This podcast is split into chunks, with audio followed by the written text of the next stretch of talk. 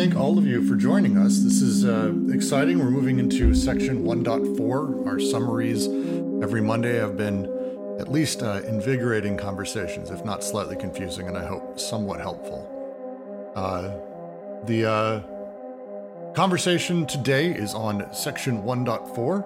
And as always, I thank all of you for joining us at the Deleuze Guattari Quarantine Collective ongoing reading of Anti Oedipus. It has been a long morning for me, and I'm hoping to be able to dive in and really enjoy this and have some solid discussion. So please, uh, if you are inclined, I would love to have you talking. Uh, as always, you can find us on Twitter, D and uh, also on uh, Patreon if you like uh, supporting us. Terence Blake said something lovely about our project here on Twitter yesterday, so I'm a little blushing and embarrassed. It's kind of nice to see that happen. So, um, otherwise, uh, the goal today is to try to get through this entire section. It is, for the most part, I think, uh, an easier read than a lot of the rest. Uh, it has a lot less of the poetic language, a lot of stuff that has to be explained. Uh, this is much more a sort of critique of the things that have come before inside of psychoanalysis and inside of uh, a few other sort of branches of that. So, hopefully we can get through this. With that, I'm going to go ahead and uh, dive into the first paragraph of A Materialist Psychiatry. The famous hypothesis put forward by the psychiatrist G. D. Clérambault seems well founded. Delirium, which is by nature global and systematic, is a secondary phenomenon, a consequence of partial and local automatistic phenomena. Delirium is in fact characteristic of the recording that is made of the process of production of the desiring machines. And though there are syntheses and disorders, affections, that are peculiar to this recording process, as we see in paranoia and even in the paranoid forms of schizophrenia, it does not constitute an autonomous sphere, for it depends on the functioning and the breakdowns of desiring machines. Nonetheless, Clérambault used the term mental automatism to designate only athematic phenomena, echolalia, the uttering of odd sounds or sudden irrational outbursts, which he attributed to the mechanical effects or infections of intoxications.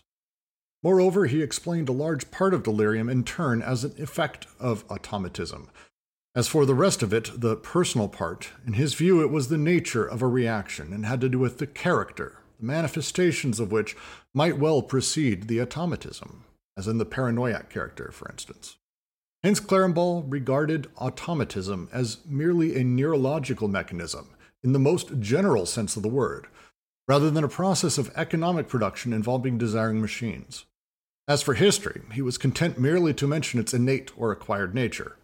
Clérambault is the Feuerbach of psychiatry, in the sense in which Marx remarks Whenever Feuerbach looks at things as a materialist, there is no history in his works and whenever he takes history into account, he is no longer a materialist.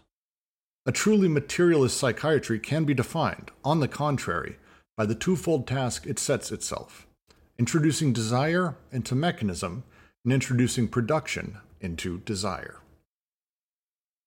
Some just quick things here with uh, Clérambault. He wrote a book, I believe, of 80 automatisms, he called them. Uh, an, an, automatism is a uh, sort of uh, outburst reaction that seems to have no content in and of itself. Uh, if you've uh, worked with uh, people who are mentally ill or anything related to that, the outbursts, the, the yelps, the different noises, the way people sort of react, that is, he believed, automatist, uh, which is, is an automatic reaction, uncontrollable, not part of a person's choice thing or even has no direct sign or meaning underneath it, was his, his view of things um, and how he talked about it. It's what kind of he was famous for. Uh, had a few bigger automatisms, one that was named after him, I think, Clérambault syndrome.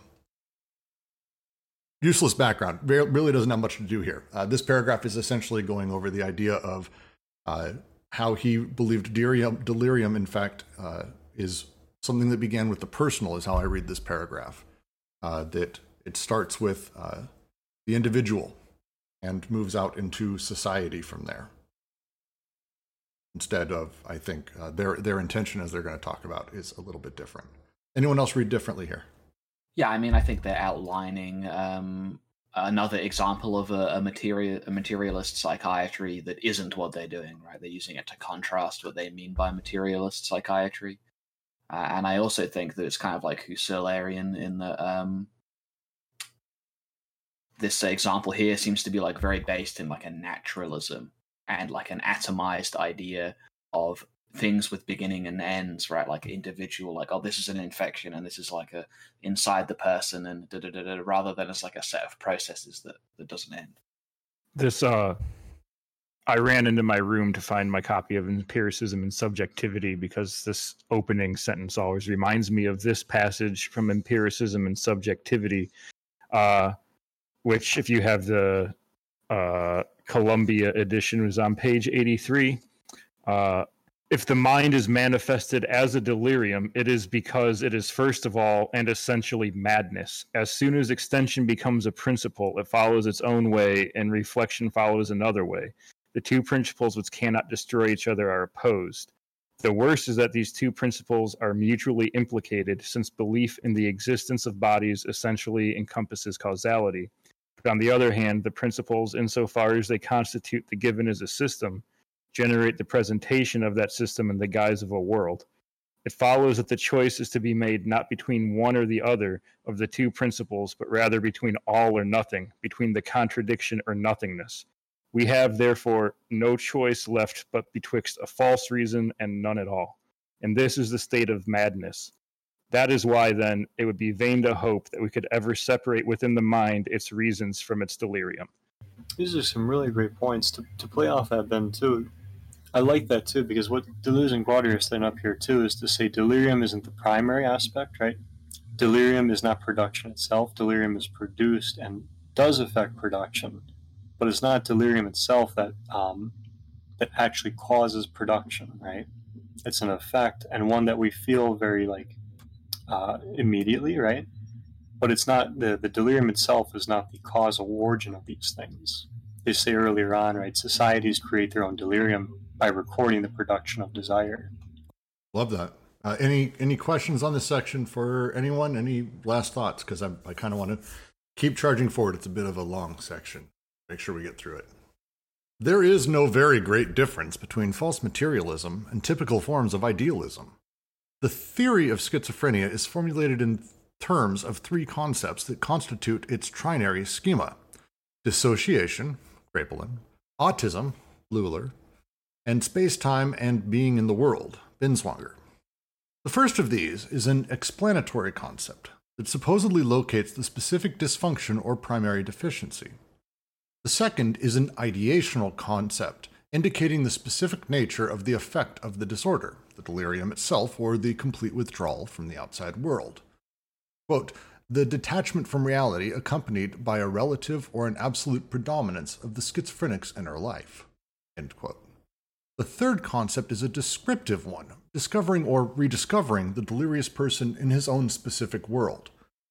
What is common to these three concepts is the fact that they all relate the problem of schizophrenia to the ego through the intermediary of the body image, the final avatar of the soul, a vague conjoining of the requirements of spiritualism and positivism. Not sure we need to necessarily go over it. Uh, Can someone remind me what positivism is? Ooh, that's a good one. I'm going to try to find the definition because I tend to say something really negative when asked that. I'm going to find the real one. Positivism, according to Google, and this is the nicest way to put it, uh, it is a philosophical system that holds that every rationally justifiable assertion can be scientifically verified or is capable of logical or mathematical proof, and that therefore rejects metaphysics and theism overall. It is, it is facts over feelings. This is that is the less nice way to put it. I also have more cruel ways. I'm not a super big fan of positivism. Um, but it's the idea of like that everything is fully discoverable and knowable in a an empirical way. And anything that can't be should is not real and therefore not worth talking about. Um, the, this paragraph ultimately, uh, again, as a quick summary, is talking about the, the parts that they see as being the sort of different parts of schizophrenia, how it's talked about in the larger psychoanalytic and psychiatric communities.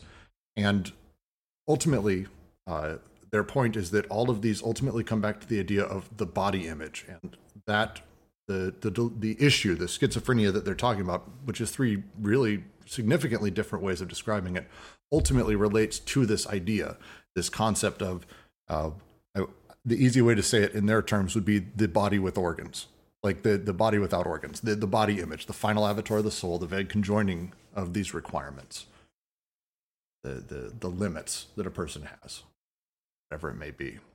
It's a it's an interesting juxtaposition.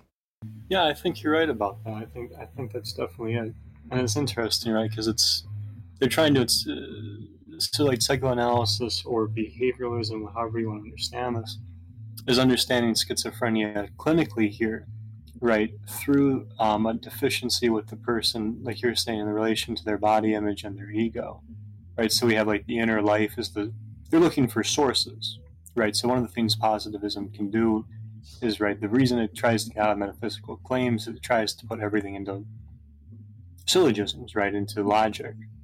So, like if you read uh, David Foster Wallace's um, dissertation, right, like this is what he's he's doing it. He's responding to things where, like, how do you argue against a metaphysical concept? You put it into logic. This is why I think they're starting out by saying, right, false materialism and typical forms of idealism, making that distinct, making that um, that comparison. Yeah, and to go back over because it's uh, someone in chat asked, and it's probably worth noting the the the specific three things because we don't necessarily all have psychoanalytic or psychiatric backgrounds. Uh, Kraepelin talked about dissociation as this uh, when they when talking about schizophrenia as uh, literally thought splitting from itself, people disso- dissociating from their own realities, from uh, themselves, and their their mind essentially splitting. That's how uh, Bleuler talked about it that the, the minds of schizophrenic individuals were split.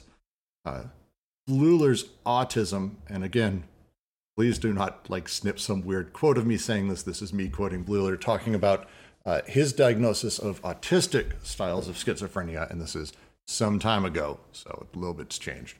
Um, but it's uh, he believed it was about um, the desire to remain a child and not deal with the outside world and live within fantasy lands. And that was the result the result was this this construction of a world that you could live in because you essentially wanted to stay a baby forever and not have to deal with the adult world. Um, the third uh, Binswanger's sort of being in the world um, it for him it was about how people sort of uh, instead of looking at the world how it was and shifting their motivations to that uh, he believed that uh, basically the motivations of the person shifted their world, um, which is a is a reversal of the thing. That's why they refer to it the third concept here: discovering and rediscovering the delirious person in his own specific world. Uh, is is a really clean way of saying that. So those are the three that they're talking about. All of them again come with this idea of what the ought to be is um, the body image, that final thing that in one case, dissociation implies association, and association is therefore the opposing side. And so here's what you ought to be autism. Well, if you're not, you need to learn to be a grown up and you need to deal with the realities of the world. And here's the realities. And then uh, Binswanger with you know the reversal of that saying that well you need to understand that you can't bend the world to your will you need to change your will to fit the world and here's what your will ought to be um, again, the, the body image, the final avatar of the soul, is what they're getting at here. It's the, the thing that it's, is demanded of all three types of schizophrenics, regardless of how they're diagnosed or thought of. Uh, Binswanger's uh, Being in the World is actually a really interesting book. Not super familiar with the others. Just to make a brief point, I really like your description there because what this definition of schizophrenia also does is it suggests that someone who tries to live in the inner life is schizophrenic, right? So we talked about like the split mind. This is really interesting too because like, you could almost read this um, this definition is saying for for for the clinicist, right? Schizophrenia is preoccupying yourself with the internal life, and by that definition, it's really hard to say who's not schizophrenic then. Actually, really fair point. Uh, the ego, however, is like daddy mommy. The schizo has long since ceased to believe in it. He is somewhere else, beyond or behind or below these problems, rather than immersed in them. And wherever he is, there are problems, insurmountable sufferings, unbearable needs. But why try to bring him back to what he has escaped from? Why set him back down amid problems that are no longer problems to him? Why mock his truth by believing that we have paid it its due by merely figuratively taking our hats off to it? There are those who will maintain that the schizo is incapable of uttering the word I, and that we must restore his ability to pronounce this hallowed word. All of which the schizo sums up by saying, They're fucking me over again.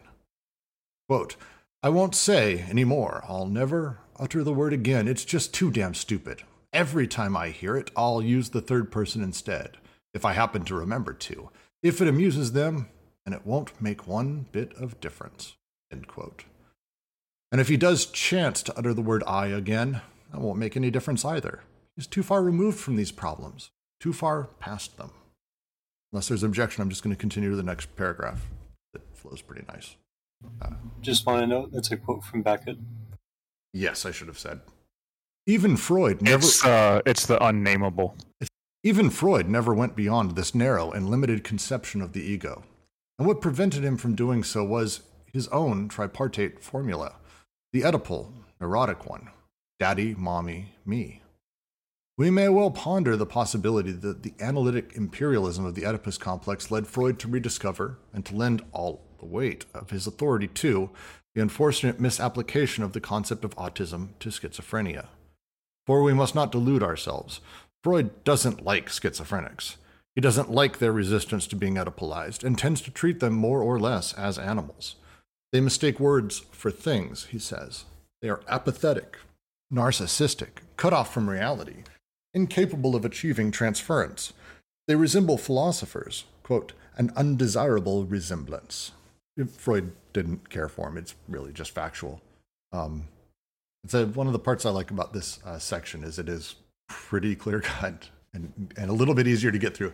If you need any footnotes, anyone here who's like, I don't understand Freud, don't hesitate. We are here to support you as you read through this. So literally any question. There's the first time we went through this, I asked a lot of stuff that I just didn't grasp. So feel free. Uh, just not no worries. No one knows who you are. The question as oh nope, I heard a.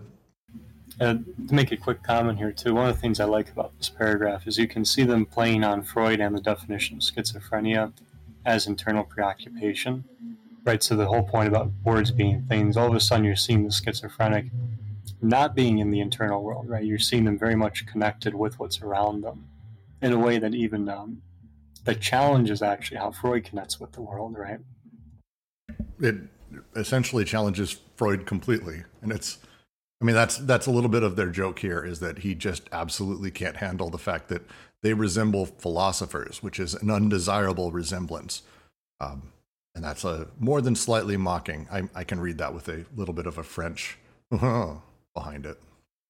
The question as how to deal analytically with the relationship between drives, pulsions, and symptoms between the symbol and what is symbolized has arisen again and again.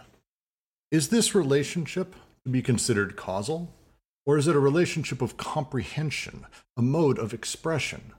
The question, however, has been posed too theoretically. The fact is, from the moment that we are placed within the framework of Oedipus, from the moment that we are measured in terms of Oedipus, cards are stacked against us, and the only real relationship, that of production, has been done away with. The great discovery of psychoanalysis was that the production of desire, of the productions of the unconscious. But once Oedipus entered the picture, this discovery was soon buried beneath a new brand of idealism. The classical theater was substituted for the unconscious as a factory. Representation was substituted for the units of production of the unconscious, and an unconscious that was capable of nothing but expressing itself in myth, tragedy, dreams, was substituted for the productive unconscious. That's actually an interesting point, even for Jung, right? Like, does the unconscious?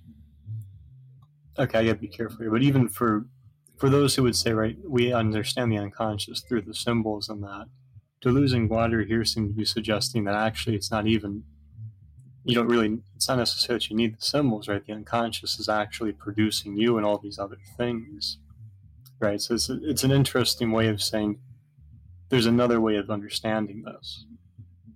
And, and they're open with the the great thing psychoanalysis is. It went, hey, actually, desire's produced. Like it's not uh, some spiritual thing or other thing that came prior to Freud. But really, psychoanalysis was like, no, desire is produced.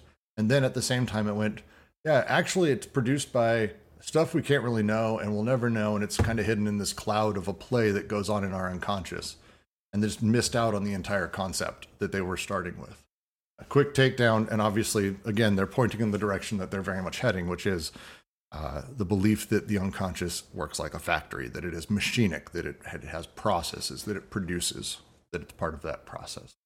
I'm wondering if they ever uh, talk about the role of the mother uh, in all this. I mean, they mentioned the mommy daddy triangle, me, mommy daddy, me triangle, right? Um, so I guess where I'm coming from is I'm thinking um, so Oedipus is basically uh, it's kind of the effect of the father in a way, right? The father kind of does this decisive thing, the castration, and uh, that kind of forms this symbolic ego, maybe something like that.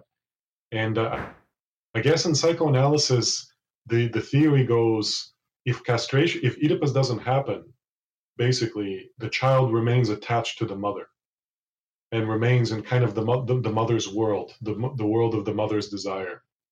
And uh, you know so so sort of the mother's body the mother's you know the uh, the breasts and and so on and um, so the father is supposed to kind of bring the child out of that world into this symbolic world of basically absences.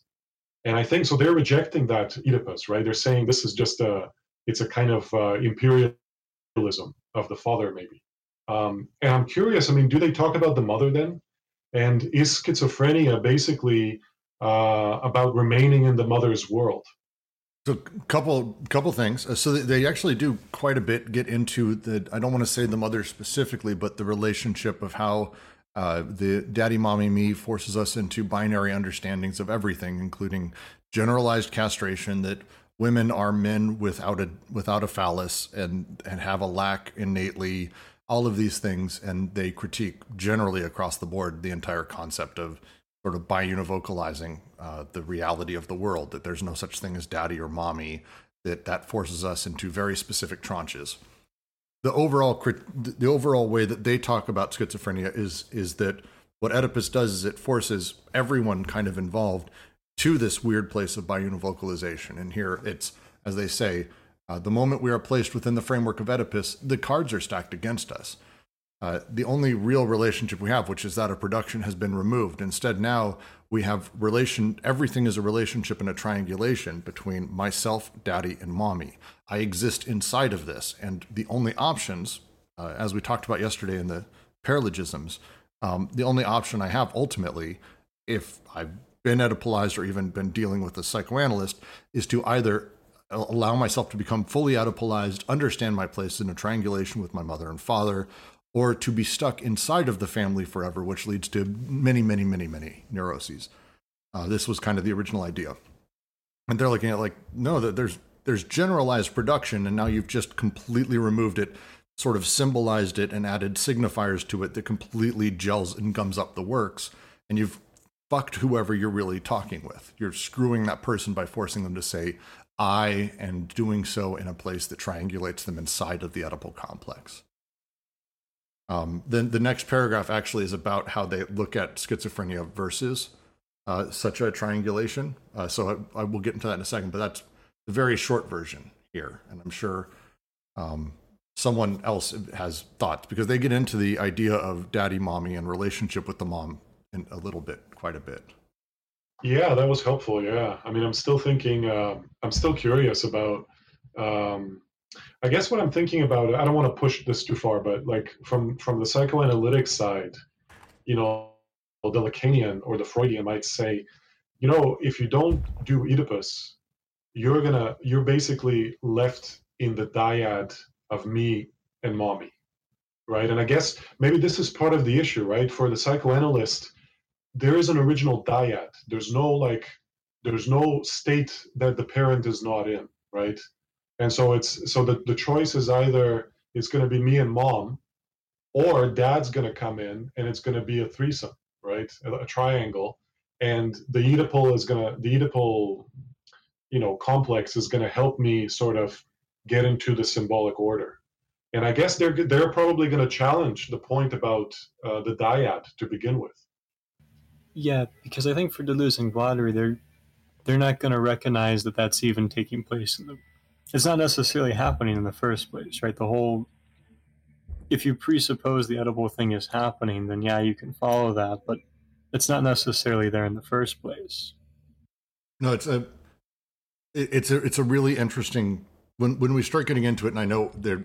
I mean, there's an entire. I think all of chapter two is really about this and how Oedipalization functions, and all of this. We're going to be getting into that, but it's absolutely where the really interesting stuff comes when they start talking about this, because we're talking about, you know, not only were they deeply uh, inspired by, but also hypercritical of Lacan, and obviously Freud to an extent. But there's you know Melanie Klein and dozens of other uh, psychoanalysts who really piled on that they really talk about too, as as part of sort of their process of understanding that uh, they, in, in their view, that you know Oedipalization is this thing that that we try to do to people that forces a very particular worldview, and the moment it's introduced, it's a naturalized hierarchy that either we're saying if you don't do this, you're lost forever, but if you do do this, you're completely fucked. So have fun, buddy. Is kind of the the it's a I mean they don't put it like that, but that's kind of where they end up.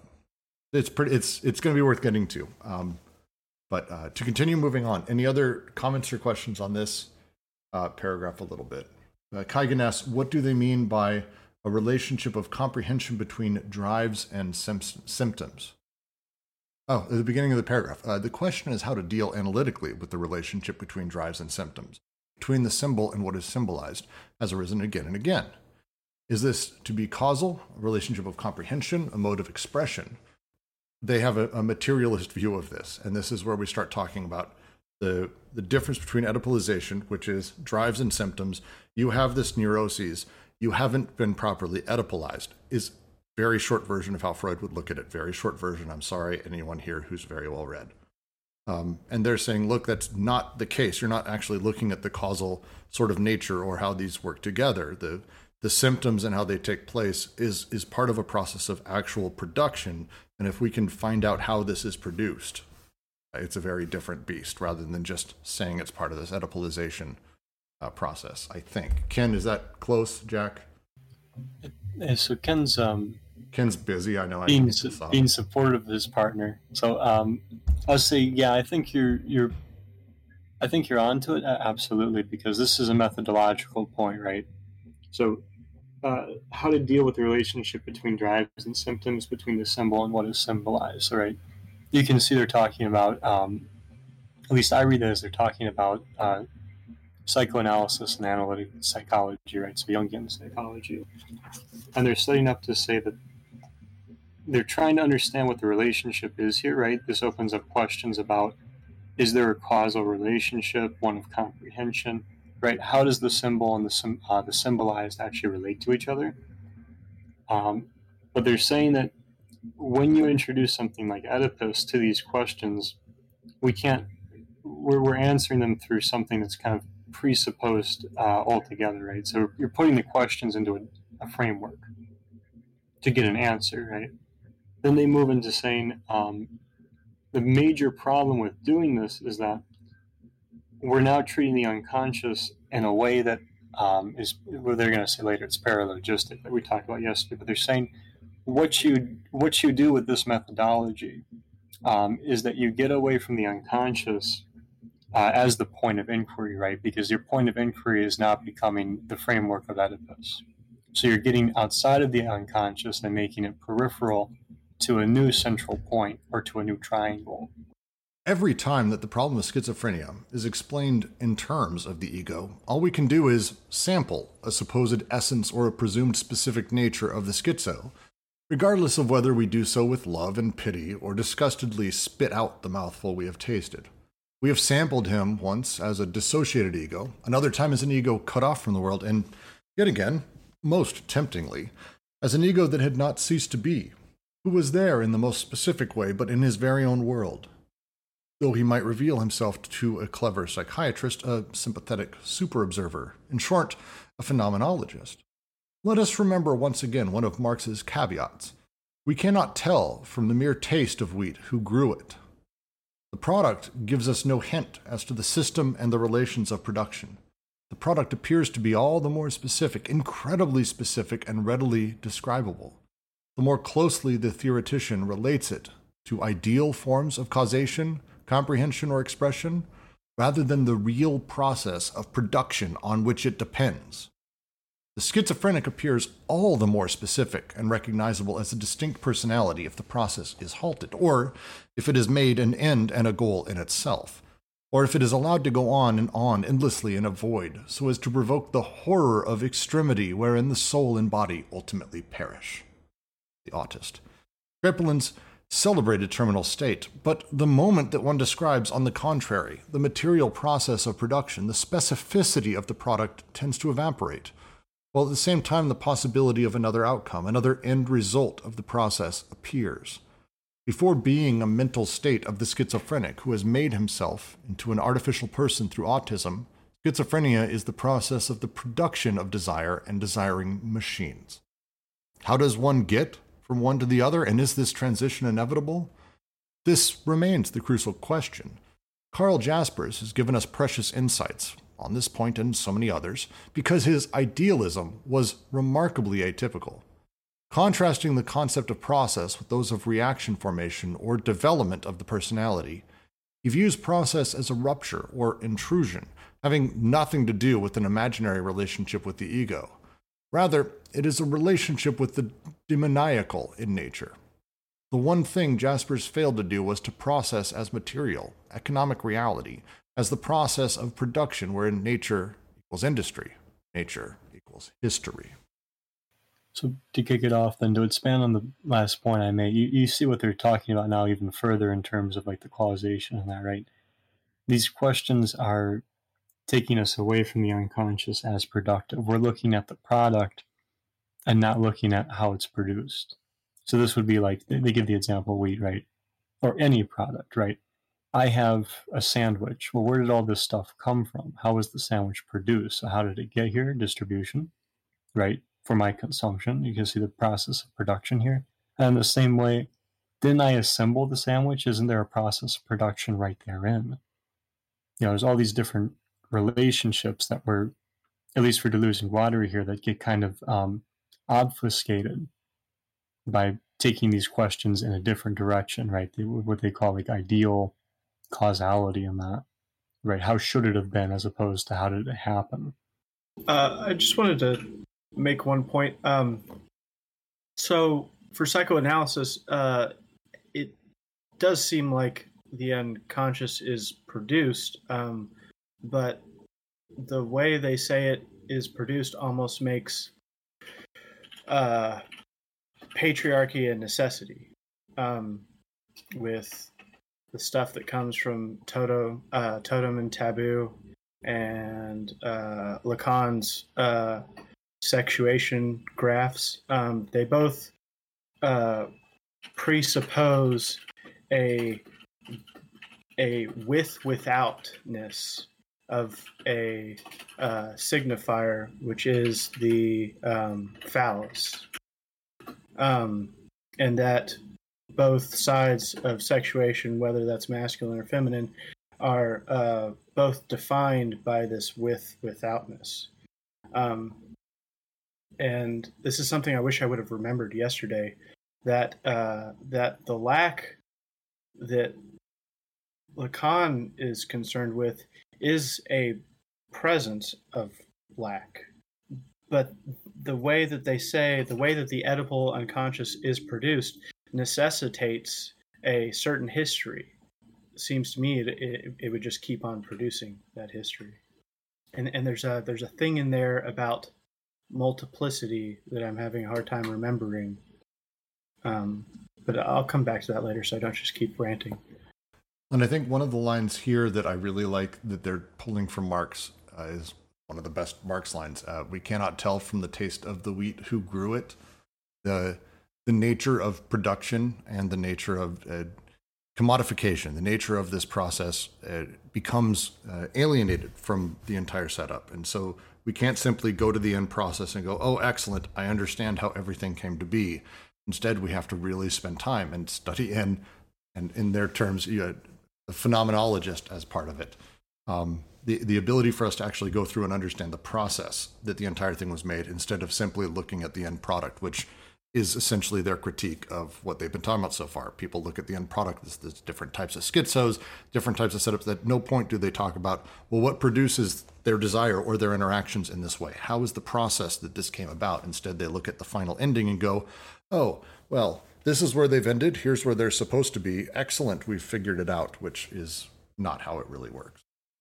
I, I agree with all that, but uh, they're actually criticizing phenomenology here because it goes straight to the ego, right? Well, I'm, I'm shortcutting a lot here, but because it they're, they're criticizing phenomenology in a sense, right? Though he might reveal himself to be a clever psychiatrist, a sympathetic super observer, in short, a phenomenologist. Mm, yes, it's a critique. I misspoke. Sorry.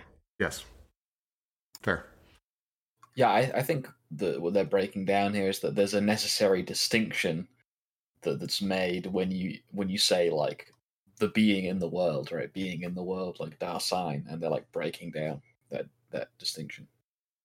Yeah, that's exactly right. Because one of the one of the moves they're making, right, and like this is something like Foucault and others are doing, right, is if you if we stay with the phenomenological, right, if we stay with kind of like, I mean, i am shortcutting a lot here, but like lived experience, consciousness, like active choice, and everything, then it's going to be very difficult to talk about the unconscious as producing you, right? To you know there is a lot of um, there is that criticism of phenomenology here. Foucault talks about this in Truth and Subjectivity, right? That the transcendence of the ego was philosophy's task par excellence at this time. Everybody was focusing on how the individual can make meaning. They weren't talking about the individual having even been produced, just that the individual has this kind of agency. To a certain degree, the traditional logic of desire is all wrong from the very outset. From the very first step that the Platonic logic of desire forces us to take, making us choose between production and acquisition. From the moment that we place desire on the side of acquisition, we make desire an idealistic, dialectical, or nihilistic conception, which causes us to look upon it as primarily a lack, a lack of an object, a lack of the real object. It is true that the other side, the production side, has not been entirely ignored. Kant, for instance, must be credited with effecting a critical revolution as regards the theory of desire by attributing to it, quote, the faculty of being, through its representations, the cause of the reality of the objects of the representations. End quote. But it is not by chance that Kant chooses superstitious beliefs, hallucinations, and fantasies as illustrations of this definition of desire.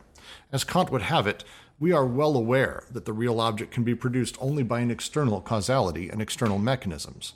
Nonetheless, this knowledge does not prevent us from believing in the intrinsic power of desire to create its own object, if only in an unreal, hallucinatory, or delirious form, or from representing this causality as stemming from within desire itself.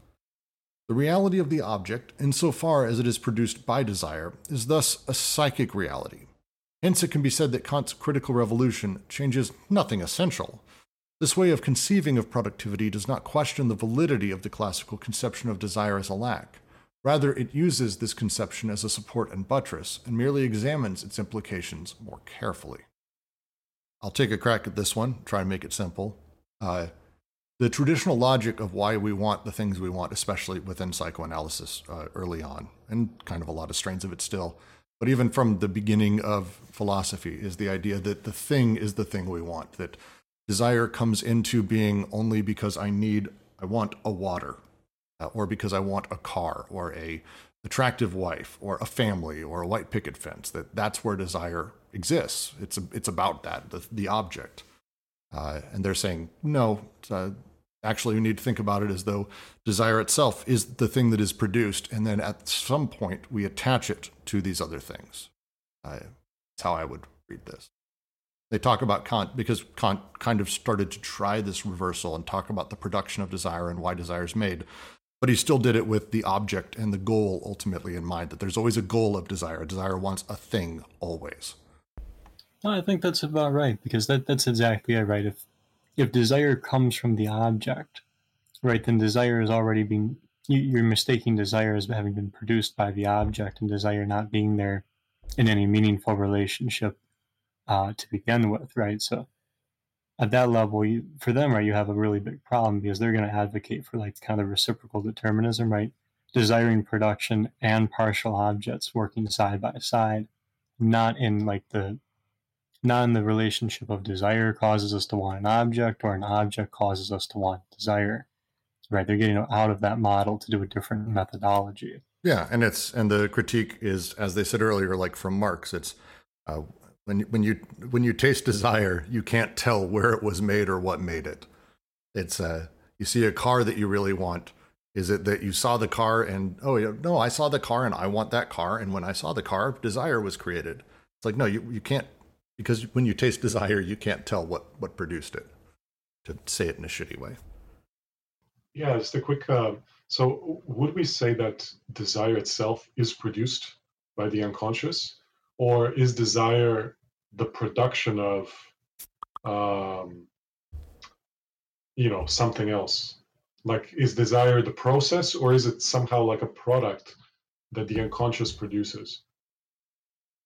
Um, so I, I mean, this it's a very complicated answer. I think the easiest answer is actually just yes. Uh, that the unconscious, uh, the machinic unconscious, through the three syntheses, both produces desire as well as the connections and the act of desire itself produces desire. The connections made. It's kind of the first syntheses. Is connections are actually the production of desire as well as the, uh, uh, sh- the aiming of it, the connection that makes it. so there's actually a term for this that i've i've discovered having read some of Guattari now is reciprocal determinism Yes. So des- desiring production, the syntheses, all of this, th- there's no unconscious without this. It's all reciprocally, reciprocatively deterministic. So it's not a cause and effect. Desire doesn't cause all this to happen, right? It's not the origin point par excellence or whatever. It's not like a big bang.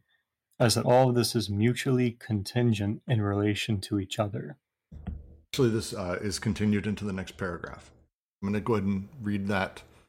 We will get through and probably have more questions.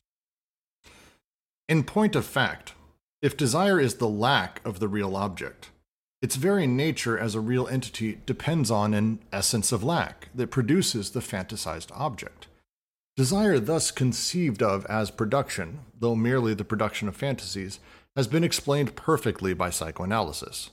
On the very lowest level of interpretation, this means that the real object the desire lacks is related to an extrinsic natural or social production, whereas desire intrinsically produces an imaginary object that functions as a double of reality, as though there were a dreamed of object behind every real object, or a mental production behind all real productions. This conception does not necessarily compel psychoanalysis to engage in a study of gadgets and markets in the form of an utterly dreary and dull psychoanalysis of the object.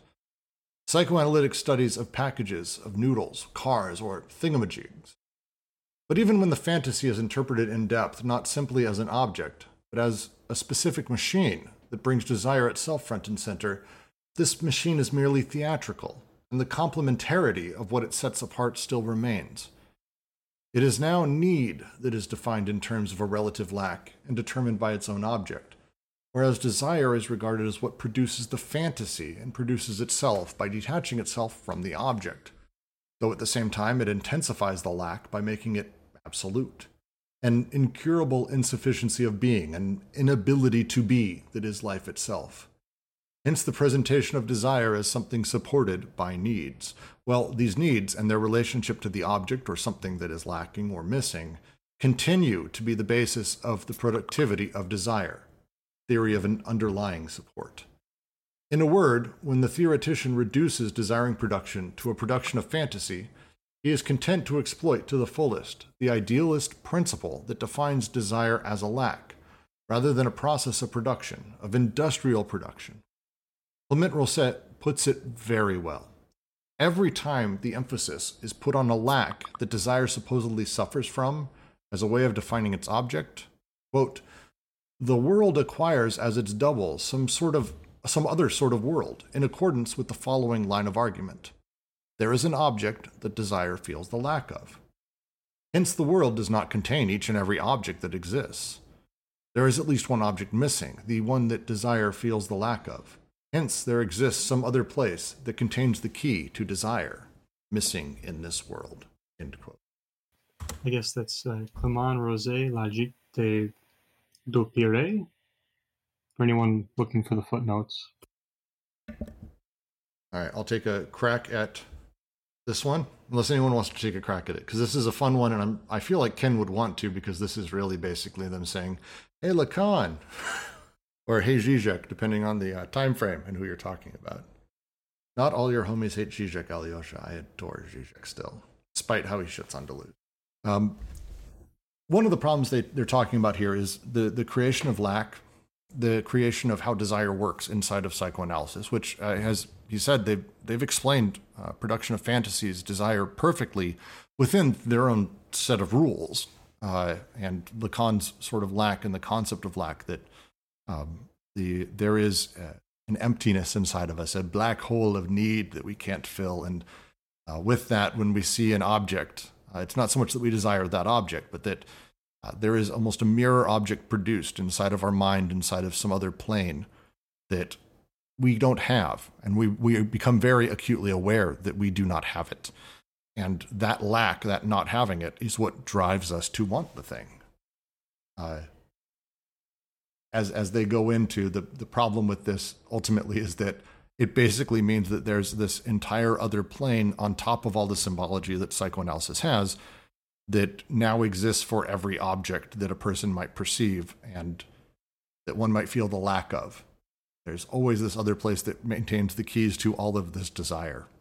There's a bit of an issue with uh, that because it doesn't really allow for production in the ways that they're talking about and uh, the connections that they think need to start happening to discover sort of what the causes of things ultimately are. Um, and again, they're pushing towards, as they said at the beginning, a very materialist psychiatry. And we are now at the point with what we're talking about. I don't think anyone would argue that the idea of a fantasy car that mirrors the car that I actually want existing somewhere is a materialist conception. Just my thoughts, maybe someone would argue differently. No, I think you're really onto it. And that to to play off your what you're saying there, right? Their move in the middle of this analysis of um, whether it's Lacan or psychoanalysis, uh, I'll leave it up to whoever's listening to uh, decide there. But however it is, if we start thinking about this and we apply the material psychiatry, just psychiatry to that to that methodology, right? One of the critical aspects we can see here is that that very me- methodology has a productivity, like you, I think you began by saying, right? And it is the production of these kind of subjects, right? Not just the production of lack through the um, through like the, the bad metaphysics, right? But it also produces, or at least it can produce, um, subjectivities in that sense, subjects taking this on. So it, it's not just the methodology, right? It has, it does stuff. It, it, it is in of itself machinic. It produces. Yeah, the uh, uh, Rimke asks, uh, is there some sort of limit of desire when, for instance, the lacking object is never found, or is desire a constant? Uh, to Deleuze and Guattari, lack is not something that is produced within the unconscious. Uh, it, lack is something that very much exists inside of their sort of conception of uh, schizoanalysis and, and you know how these things work. But uh, they're talking very much uh, in opposite to uh, Freud or Lacan specifically, I think, a lot of this, where the sort of nature of Lacan's entire psychoanalytic, you know, work is the idea of lack and how lack operates in an unconscious way as sort of better, better or worse words, a part of you that you cannot, you never will get rid of. This lack exists, and that's what kind of gives you drives and other things their argument is no, no, it's not. And it's not at that point. It's not consistent. Now, lack can be something we create later on. They talk about how we may be introduced to lack or have it forced upon us, but it's not something that is part of that process. Instead, the reality is desire is it's itself produced in a materialist way through desiring machines. That our unconscious is basically constantly producing desire, and not so much uh, the lack, not the lack part. Uh, desire is production. Production is desire. Uh, is a, again, I would say this is uh, to go back to that first paragraph, uh, the way that they talk about uh, schizo schizos. Uh, their big point here is that this does not uh, lack is something and desire is something in psychoanalysis that starts outside of you, outside of your body, outside of the ego, and that the ego has it pulled onto them. Lacan rightfully critiqued and said, "No, that's that's insane. We actually have lack inside of us." And they're kind of doing a double critique here, where they're saying, "Look, it's absolutely absurd that we have this idea of uh, lack being produced and desire being produced outside of us. Instead, we need to return it to uh, really where it's created and really where it starts, and that's within the unconscious." And for lack, they're like, lack isn't a thing, and here's how lack works. And as they talk about uh, in here, uh, lack itself doesn't allow for a materialist uh, psychoanalysis and doesn't allow for a materialist sort of unconscious uh, reading. As they talk about in the next paragraph, and it's a long paragraph, so I won't dive into fully, but um, if desire produ- produces, its product is real. To them, this is about defining that materialist uh, way of looking at all these things. Yeah, and to that point, this goes back to what we were saying about desire isn't contingent on the object, right? It's not caused by the object any more than desire causes the object. It's it's mutually contingent, right? We don't have that kind of causal relationship here to, to make that kind of argument.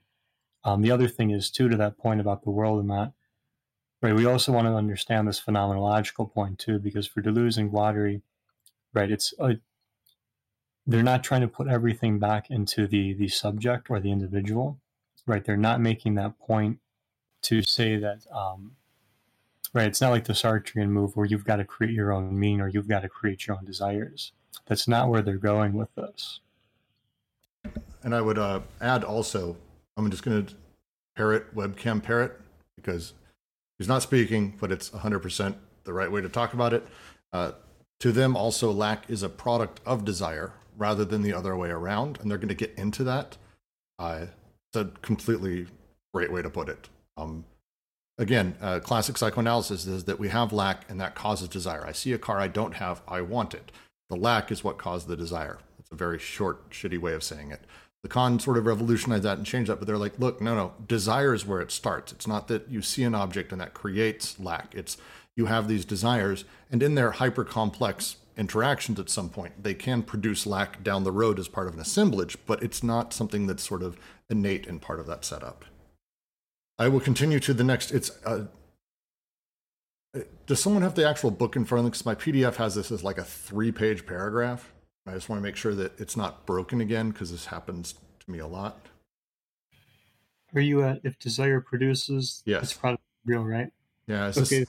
Ends for me on page twenty-seven. Okay. Uh, last sentences, but rather the objectivity of man, the object the objective being of man for whom to desire is to produce, to produce within the realm of the real. Paragraph break. I got it. I got it. Thank you. I will read to that point. Excellent. My, my PDF has that as three pages. I'm not interested. All right. Uh, if desire produces, its product is real. If desire is productive, it can be productive only in the real world and can produce only reality. Desire is the set of passive syntheses that engineer partial objects, flows, bodies, and that function as units of production. The real is the end product, the result of the passive syntheses of desire as auto production of the unconscious. Desire does not lack anything. It does not lack its object. It is, rather, the subject that is missing in desire, or desire that lacks a fixed subject. There is no fixed subject unless there is repression. Desire and its object are one and the same thing the machine as a machine of a machine. Desire is a machine, and the object of desire is another machine connected to it. Hence, the product is something removed or deducted from the process of producing. Between the act of producing and the product, something becomes detached, thus giving the vagabond, nomad subject a residuum. The objective being of desire is the real in and of itself. There is no particular form of existence that could be labeled psychic reality. As Marx notes, what exists, in fact, is not lack, but passion, as a natural and sensuous object. Desire is not bolstered by needs, but rather the contrary. Needs are derived from desire. They are counterproducts within the real that desire produces. Lack is a counter effect of desire. It is deposited, distributed, vacuolized within a real that is natural and social. Desire always remains in close touch with the conditions of objective existence. It embraces them and follows them, shifts when they shift, and does not outlive them. For that reason, it is so often because becomes the desire to die, whereas need is a measure of the withdrawal of a subject that has lost its desire at the same time that it loses the passive syntheses of these conditions. This is precisely the significance of need as a search in a void, hunting about, trying to capture or become a parasite of passive syntheses in whatever vague world they may happen to exist in. It is no use saying, we are not green plants. We have long since been unable to synthesize chlorophyll, so it's necessary to eat. Desire then becomes this abject fear of lacking something. But it should be noted that this is not a phrase uttered by the poor or the dispossessed. On the contrary, such people know they are close to grass, almost akin to it, and that desire needs very few things. Not those leftovers that chance to come their way, but the very things that are continually taken from them and that what is missing is not things a subject feels the lack of somewhere deep down inside himself, but rather the objectivity of man, the objective being of man, for whom to desire is to produce, to produce within the realm of the real. We'll read the uh, footnote uh, that they have here with the uh, comment of the objective being of desire is the real in and of itself.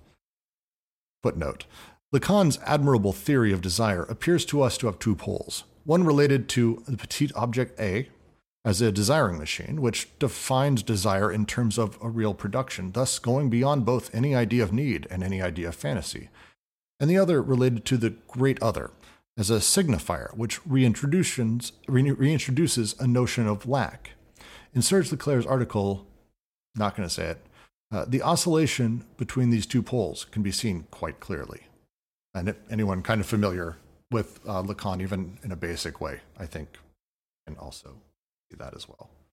Probably one of my favorite paragraphs in the book uh, because it is, they have a thesis. I think this is it. I think that's what I even said uh, like nine months ago when we were reading this. This just is a wonderful paragraph that is their thesis.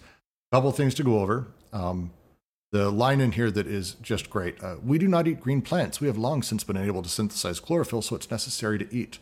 Is uh, him play acting with a, a, schizo who believes himself to be a plant and needs chlorophyll. He, they have described that and ex- referred to this case a couple times earlier in the book. And they're saying to them, it's, it's not so much uh, that uh, you say to them, oh, uh, I'll work within the world of rules that you have since you believe you are a plant creature who has the ability to chlorophyll and to uh, have these things happen. Um, instead, what I'd like to do is I'd like to spend time and uh, then teach you that you actually have a great lack inside of you and teach you to fear, teach you to be scared within the world that you've created. They, they, they're not a fan of this, to say the least. I, I just really like this paragraph. Yes, yes, yes. Yes, yes. So they aren't saying that that Oedipus doesn't work, right? So I don't, I don't, I don't know if they're saying that like object A isn't produced through the discourse of a master and a subject supposed to know the truth of your desire and all of this stuff it, it just it sounds like they're saying that it doesn't have to be this way and that what psychoanalysis does is approach every single person as if they either are Oedipalized or are to be Oedipalized. Because that's where I get sort of confused here is that I don't know if they're saying that this problem of authority that that psychoanalysis points to is like wrong or doesn't work. It just sounds like that it, it can be this other way, this materialistic way where uh, you have all these desiring machines, and it's not that your desire has to be produced by uh, a, a master signifier which enslaves all your knowledge and so on and so forth, and then the excess product is an object A. I I think you're I think you're onto it. Yeah. So what they're doing here is they're taking Lacan's I what appears to be Lacan's ideas. At least they're talking about the object A and the big other, right? And they're putting it into their framework to say that um, right because they're trying to understand here not just Oedipus but how lack is produced and the how lack is in and of itself productive, right? So when we're talking about the paralogisms, it's not simply that they just don't exist, right? They have a they are real, and they they do have a, um, a way of uh, affecting production and reproduction. This is actually what makes them a problem in the first place. If they weren't real, we would just be, oh, cool, uh, life goes on. But it's not that simple, unfortunately. So by placing the object A and the big other in this polarity to understand them, right, by looking at it through this methodology, what they're getting at is that because desire is, is all together caught up in the real and everything, right? part of the criticism I see of the object A here would be that if we take it as a machine and we take desire as part of the real as they're doing it here, there's it, I, don't, I don't think you can actually say then that we don't ever get to the real, right? Because all of this is happening in the real and it's productive. Now, the, it's happening in the unconscious, right, through these desiring machines and everything. But it's um, it's not as though it's productively happening um, in a manner that is just divorced from us, right? Or that we can't, that has no bear, uh, has no relationship with us in that direct sense. Yeah. Okay. So there's the major difference is that, um, so, uh, so the barred other, um, is effective, but for Lacan is effective, uh, insofar it's the as it's the other's desire that that I don't know, uh, woman is real in relationship to, but man isn't. And but the the hang up is that you can have no knowledge of it. And it sounds like Deleuze and Guattari are saying that you can have a knowledge of the real. Right. So like the the criticism here would be that if the object A is a desiring machine, right, it's producing in the real and we're already in the real, right? So this is all, you know, it's all present in that sense. It's not something we can't, it's not something apart from us in that way.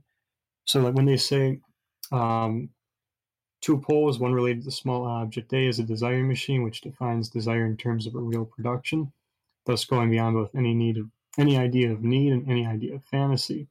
And the other related to the great other as a signifier which reintroduces a certain notion of lack. They're saying that what Lacan's theory does it actually, under their metaphysics, right, so under the syllogisms, Lacan's theory is actually using the object A to produce something, right?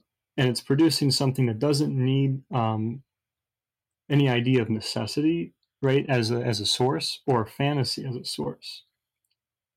This is um, mediated by the other pole, the great other, as a signifier, right, as a, a, um, a, kind of marking that affects and uh, this relationship of production, right? So this is where you have like a kind of like a super egoization happening. That ultimately, in this way, right, with the production of the object A here actually producing things as a machine and the big other affecting it, what the big other does is reintroduce the notion of lack and actually take us out of um, the real productivity of the machine here. Thank you. That was an awesome question. So this is making me think of um, uh, the, this point that Lacan harps on a lot, and it's the point that we are born um, kind of underdeveloped. You know, unlike other animals, other animals they're born and they kind of have the full package. Like they come out of the womb and are ready to sort of prance around for the most part, right? uh, and you know instinct really does the job for them to a large large extent and with us it's really not the case right so we're born and we're kind of um, incomplete in a radical way and you know we need a lot of nurturing we need a lot of uh, you know we have this long gestation period and long upbringing to kind of basically even learn basic survival skills right so this is, I think, Lacan, you know, makes this point to show um, in a sense, I think what, what he's saying is that's kind of the source of lack. Like we are radically uh, disintegrated, and um, and we don't really fit with our environment. That that takes a lot of work. Uh, and what I'm kind of reading here is uh, they, Deleuze and Guattari seem to think that's not really the case. There is this kind of like natural fit between who we are, our desires, and kind of the the surrounding environment. And um, I guess I have my doubts about that. I mean, I can see in a highly organized, you know, the Paris of the 1960s. Yeah, that's that may be true. Uh, the machine is is working very smoothly, but that machine, you know, um, has a long history, and it comes through a lot of failure, often, you know. So um, yeah, but I see kind of like this seems to be a key kind of opposition between the two, right? The key point of disagreement. Like, are we kind of originally? It seems like they're saying there's some kind of fit and it's reminding me there is this notion the Stoics uh, use. Um, I think it's uh, oikio, oikeiosis or something along those lines, which is a kind of natural fit of the organism and its environment. I, I would say even the notion of fitting into your environment is kind of like a meaningless suggestion for uh, Deleuze and Guattari, like this uh, this separation between being and the world uh, doesn't really make any sense, right? because you're uh, in order to even have any understanding of the world to begin with, you're like applying your structure, like you're cutting shapes out of the one substance in order to even uh, come to conclusions like that at all. Yeah, I guess. Um, I mean, I can see that maybe in a kind of ontological sense. Uh, I guess the kind of experience that I think Zizek especially makes a lot of this, and like the people sort of in his crew there, you know, uh, the Slovenian school, they talk about failure a lot. And failure is a pretty consistent human experience. And uh, I'm reading the Lacanian tradition as taking that seriously, right? And saying, you know, there's something to failure that's kind of inherent, you know, and others will talk about, I mean, you know, you have the the the, the notion of thrownness, right? We're thrown in the world. Um, or even, I mean, religious in in theology, you have original sin. And um, and it's interesting, I think, what Deleuze and Guattari are saying, just to kind of basically echo the last thing that was said, that uh, they seem to think failure is is not really the thing that matters. Like it's not a that's not the primary experience. The primary experience is actually a kind of smooth, kind of uh, connection with the world. Can I, wow. I? I don't think that they would say it's smooth, Al Dreams. I would say, in fact, there's a whole bit about them saying desire only works by breaking down. That's how desiring machines work. So I, I think, in, if anything, they're almost taking up that notion of failure in the sense of you know connect, connections are being made, and a lot of those connections don't succeed. But that is how thing you know things accrue and build up, and surfaces are created. So I think I agree with whoever it was who spoke just previously that it's if you think about it in terms of fitting into the world, uh, it's a bit confusing because for them it's kind of all being produced simultaneously, just at different levels of scope. Kind of whether you look at it from the realm of like super macro political, like molar things, or molecular things with you know subjects and stuff. So I would tend to think this would actually be a great celebration of failure in, in a sense because what they're talking about is rather than needing to always find a way for desire to resolve itself and to reach an equilibrium of some kind you know it's okay for dead connections to be made because they they just happen all the time you know i mean we can take let's let's like take this example of failure right and take it to its like uh Deleuzian and Guattarian conclusion. So, what what is like? How can you come to any sort of failure? Well, you set a goal, right? So immediately an act of creation, right? You've created a goal, okay?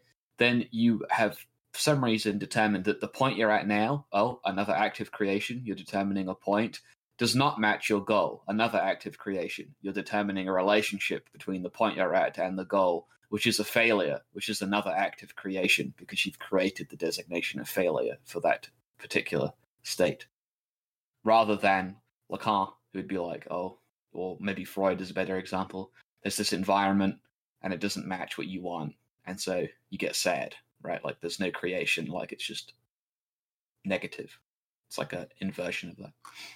Well, there I get confused again, um, because they're saying that the creation happens from the failure. They're they're saying that. I mean, when Brooks talks about how even this part about materialist psychiatry sort of hits the nail on the head, because I think that's the real difference. Because the the lack is material insofar as the signifier is material, but the lack that the signifier creates is almost immaterial. It's almost like a haunting of sorts. Um, but through that is what creates things. Uh, the the psychoanalytic notion is that there needs to be a negative one before there can even be a two. That the that the one is already split before it's even one. So their their idea is that negativity is necessary for creation, production, production, and movement. I think so, something yeah. important to note here is that, like, when when we're talking about like materialist psychiatry, I think you're coming to a bit of maybe a misconception in that they're trying to distinct themselves from a traditional understanding of materialist anything because they're talking about like a Spinozan like plane of immanence, right? Where there's no like there's just a plane and then things like emerge from the plane as an immanent object, right? So they're, they're saying like all these connections, like all these syntheses, like the three syntheses, are happening in a way on the plane of immanence, right? So there's no like uh there's no like the like the the idea of something even being immaterial like just doesn't make any sense that way, right? Like the, that's what they mean by materialist. There is a one substance which is what everything is made of, and then you just draw like arbitrary, you territorialize, right? You made like arbitrary borders to determine objects. So then I yeah, I think that's exactly the uh, yeah, that's exactly I think the uh, in really in a way the key. Uh, do we start with because it seems to me Deleuze and Guattari start with a kind of I mean this plane of immanence. It's basically like an all-encompassing positivity, right? Uh, to the point where I mean they, they wouldn't even I don't think want to call it that because uh, but the thing they're, they're, they, that, that is not really there in their ontology is the negative, right? This minus one.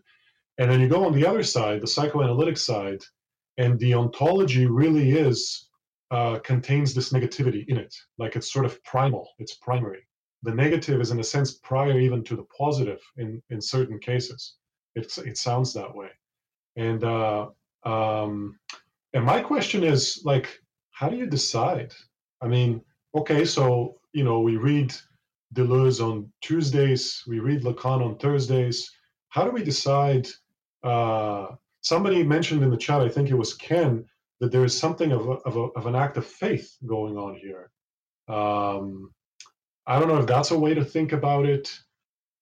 I'm just, I'm just kind of, you know, um, it's sort of like the, uh, I guess, bit of a chicken and an egg problem. Like, okay, so do I say that the plane of immanence is first?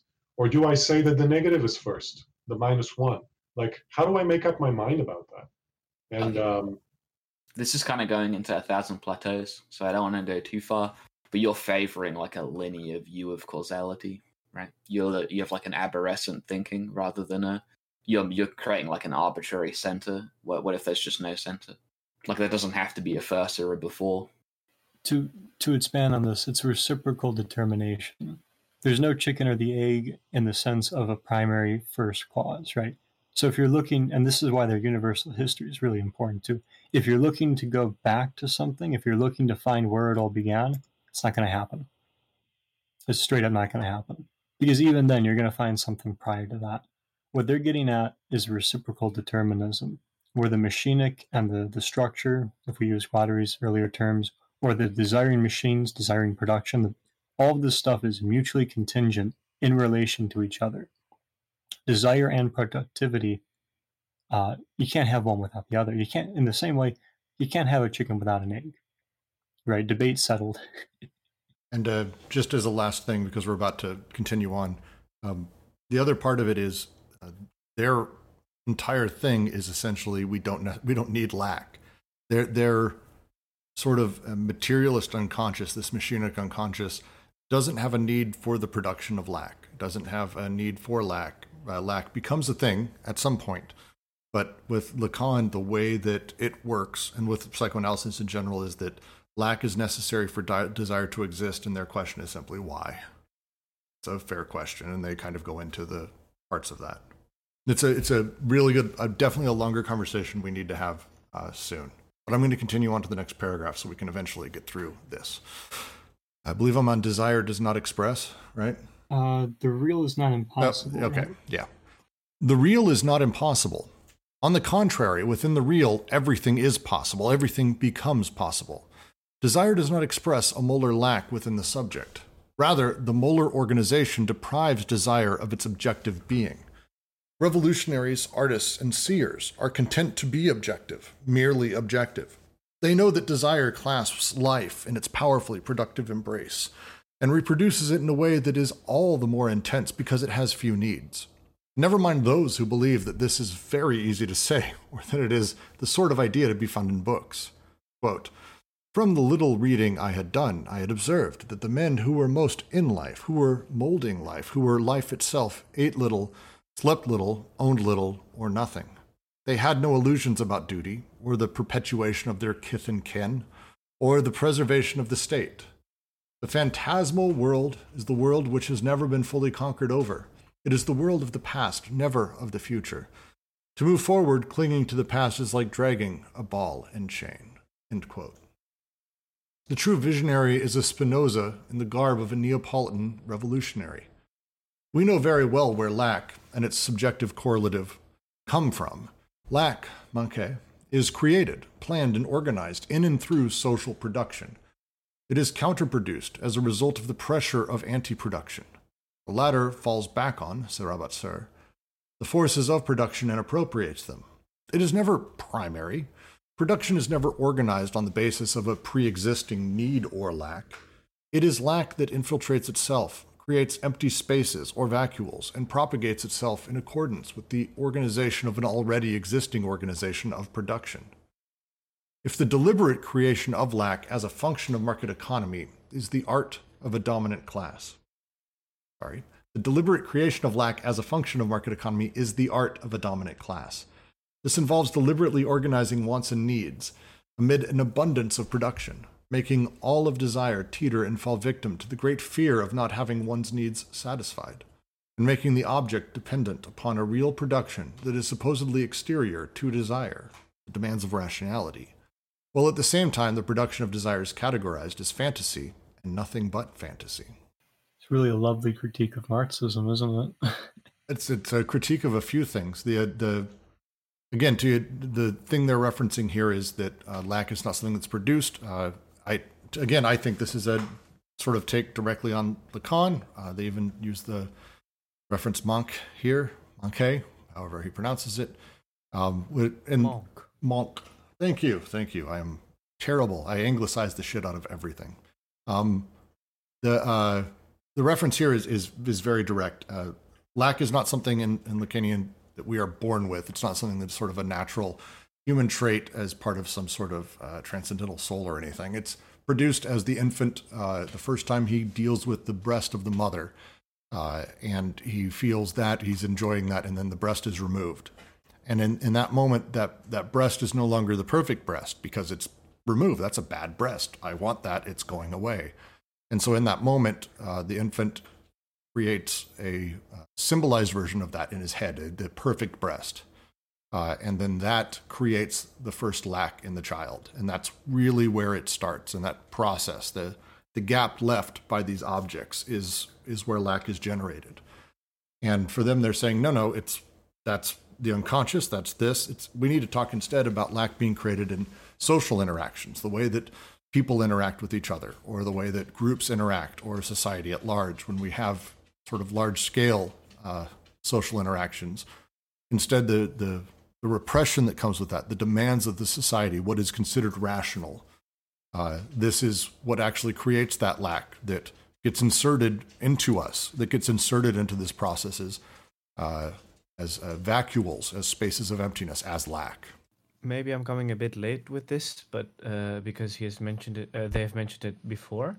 But just uh, when they when they mention something, someone being a Spinozist or or um, being someone uh, uh, that is like Spinoza, what, what what do they mean exactly with that? How much time you got? Oh yeah, sorry, but like in, in, in this specific sentence, do, would you have a uh, a synonym for it? The short version I've always been given is the interest in immanence, the focus on understanding not what a body is, but what a body can do, and thereby its capacities. So, like Spinoza's ethics, Spinoza's, um, in some sense, even his ontology, is working through capacities as opposed to trying to get at uh, sort of like innate essences. So, right, like we're not going to ask, and this is exactly how they critique psychoanalysis. We're not going to ask what desire is, right? We're going to ask how it functions, what it does, and the capacities um, therein. And so, in this point, they agree with Spinoza. Yeah, that's some of the Spinozan influence. It's definitely part of the Spinozian influence. So one thing I'm thinking about here um, with this uh, discussion of lack.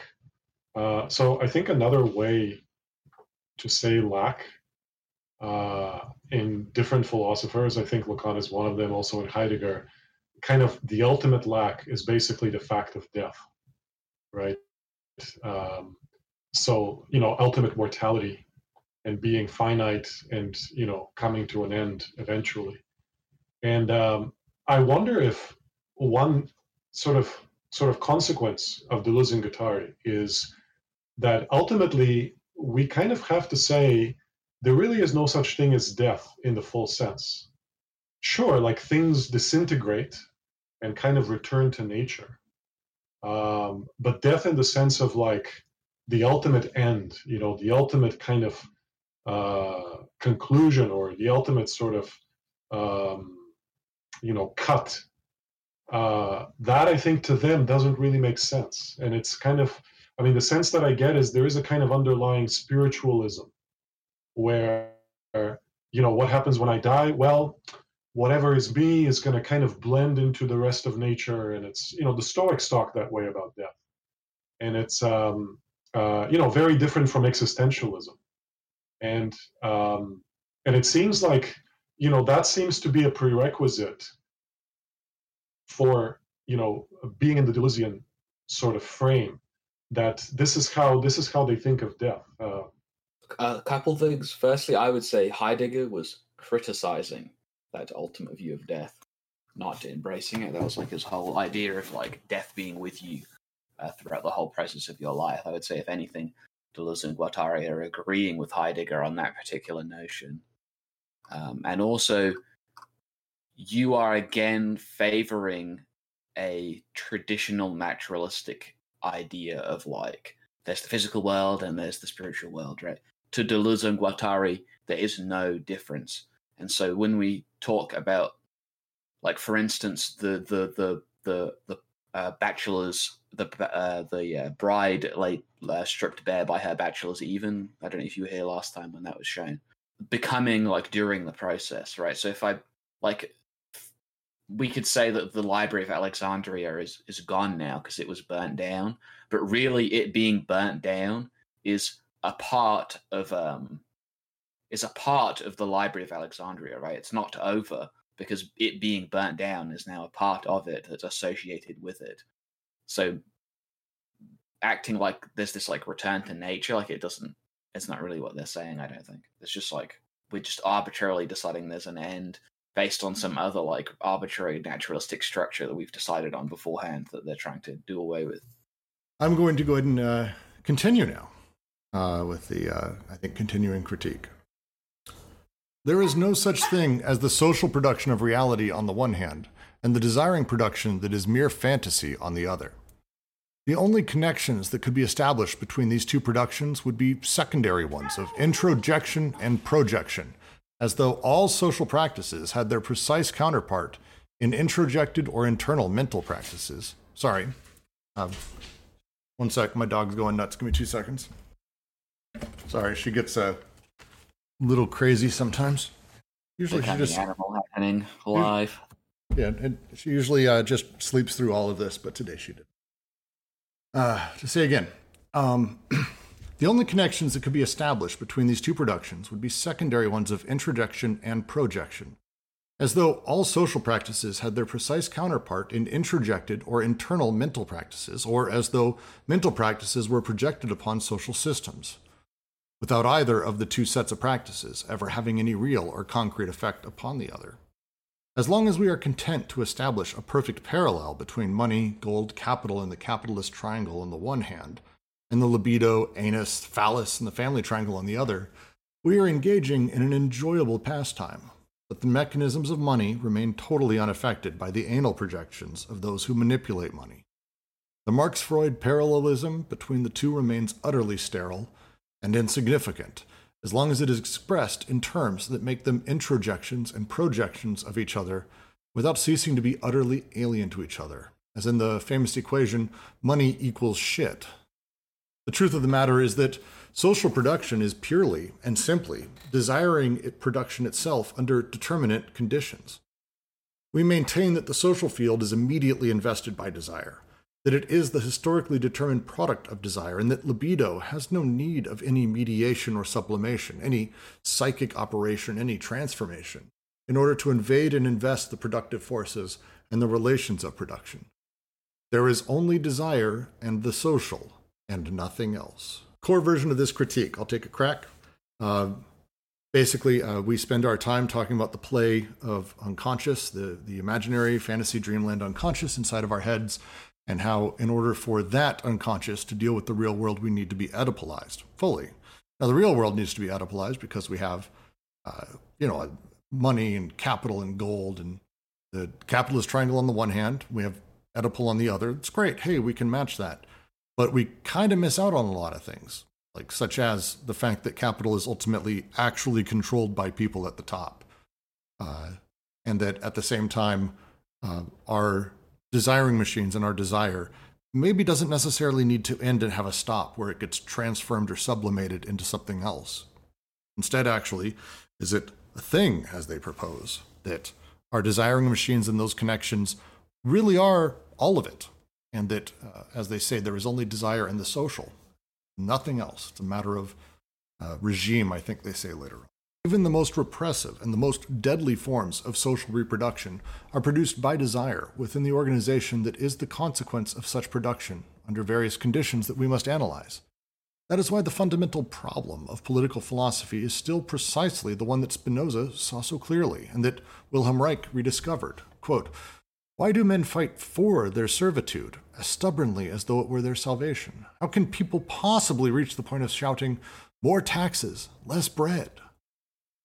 As Reich remarks, the astonishing thing is not that some people steal and others occasionally go out on strike, but rather that all those who are starving do not steal as a regular practice, and all those who are exploited are not continually out on strike.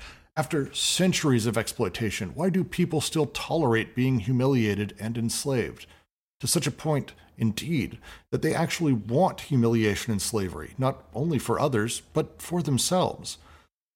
Reich is at his profoundest as a thinker when he refuses to accept ignorance or illusion on the part of the masses as an explanation of fascism, and demands an explanation that will take their desires into account. An explanation formulated in terms of desire. No, the masses were not innocent dupes. At a certain point, under a certain set of conditions, they wanted fascism. And it is this perversion of the desire of the masses that needs to be accounted for. And that's from his appropriately named book, The Mass Psychology of Fascism. I'm going to go ahead and uh, continue to the next paragraph. Yet Reich himself never manages to provide a satisfactory explanation of this phenomenon because, at a certain point, he reintroduces precisely the line of argument that he was in the process of demolishing. By creating a distinction between rationality as it is or ought to be in the process of social production and the irrational element in desire, and by regarding only this latter as a suitable subject for psychoanalytic investigation, Hence, the sole task he assigns psychoanalysis is the explanation of the negative, the subjective, the inhibited within the social field. He therefore necessarily returns to a dualism between the real object rationally produced on the one hand and irrational, fantasizing production on the other. He gives up trying to discover the common denominator or the coextension of the social field of desire. in order to establish the basis for a genuinely materialistic psychiatry.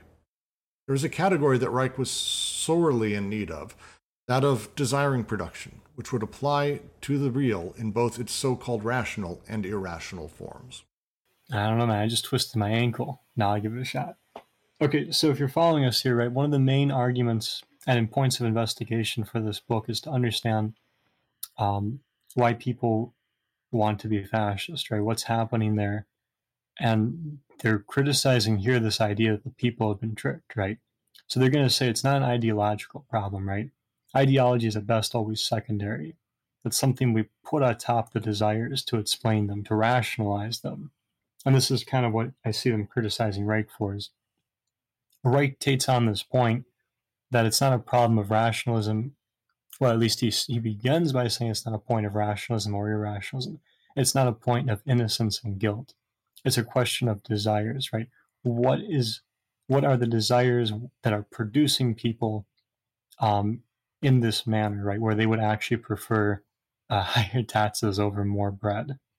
So one of the ways they're getting at this is to use desiring production, desiring machines to understand the unconscious as producing people in this manner and producing fascism in that manner for um I was gonna say for that matter, but that's redundant. Me speak English well. for that uh, point. Again, the the thing they keep going back to is this way that desire or lack at some point uh, we assign to these larger scale symbols or complexes or ways of understanding that we then uh, assign other values to, as they talk about with uh, the the fascists, and this is something we're dealing with right now a little bit in America, if you haven't noticed. Um, people who absolutely demand their own uh, their own enslavement, uh, hilariously uh, in some ways that are incredibly ironic. And a lot of the refrain when talking about them is that they've been duped, that they don't understand what they're doing, that if they only could see the light, they wouldn't be cheering for fascists anymore. And the, their argument would very quickly be no, no, we, we need to instead think about desire where it starts and how it's produced over time through the social and through social machines and how it gets warped and changed by repression. This is not a matter of oh, they got duped into believing one symbol over another, which tends to be, again, the refrain we hear very often. And Reich was one of the ones who started started down this path. Uh, didn't just didn't go far enough, I think they would say. Yes, and we should clarify that just like for Foucault, for Deleuze and Guattari, I think it is the case that freedom is a condition of uh, this ontology of this ethics.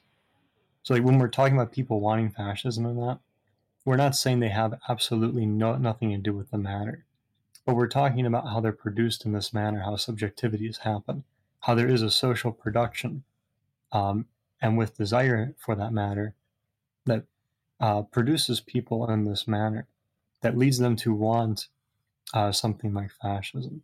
And we should also clarify too that when we're talking about fascism, we're not talking about something that can simply be located um, in the desire for a strong man that's not a very good engagement with autocracy or fascism. Right? We're talking about how groups come together to um, imbibe fascism, right, as as wanting it, not simply as wanting the strong man, but as a, as wanting this group subjugation. And with that, I'm going to continue to the the fact there is massive social repression that has an enormous effect on desiring production in no way vitiates our principle Desire product produces reality, or stated another way, desiring production is one and the same thing as social production. It is not possible to attribute a special form of existence to desire, a mental or psychic reality that is presumably different from the material reality of social production. Desiring machines are not fantasy machines or dream machines, which supposedly can be distinguished from technical and social machines. Rather, fantasies are secondary expressions, deriving from the identical nature of the two sorts of machines in any given set of circumstances. Thus, fantasy is never individual. It is group fantasy.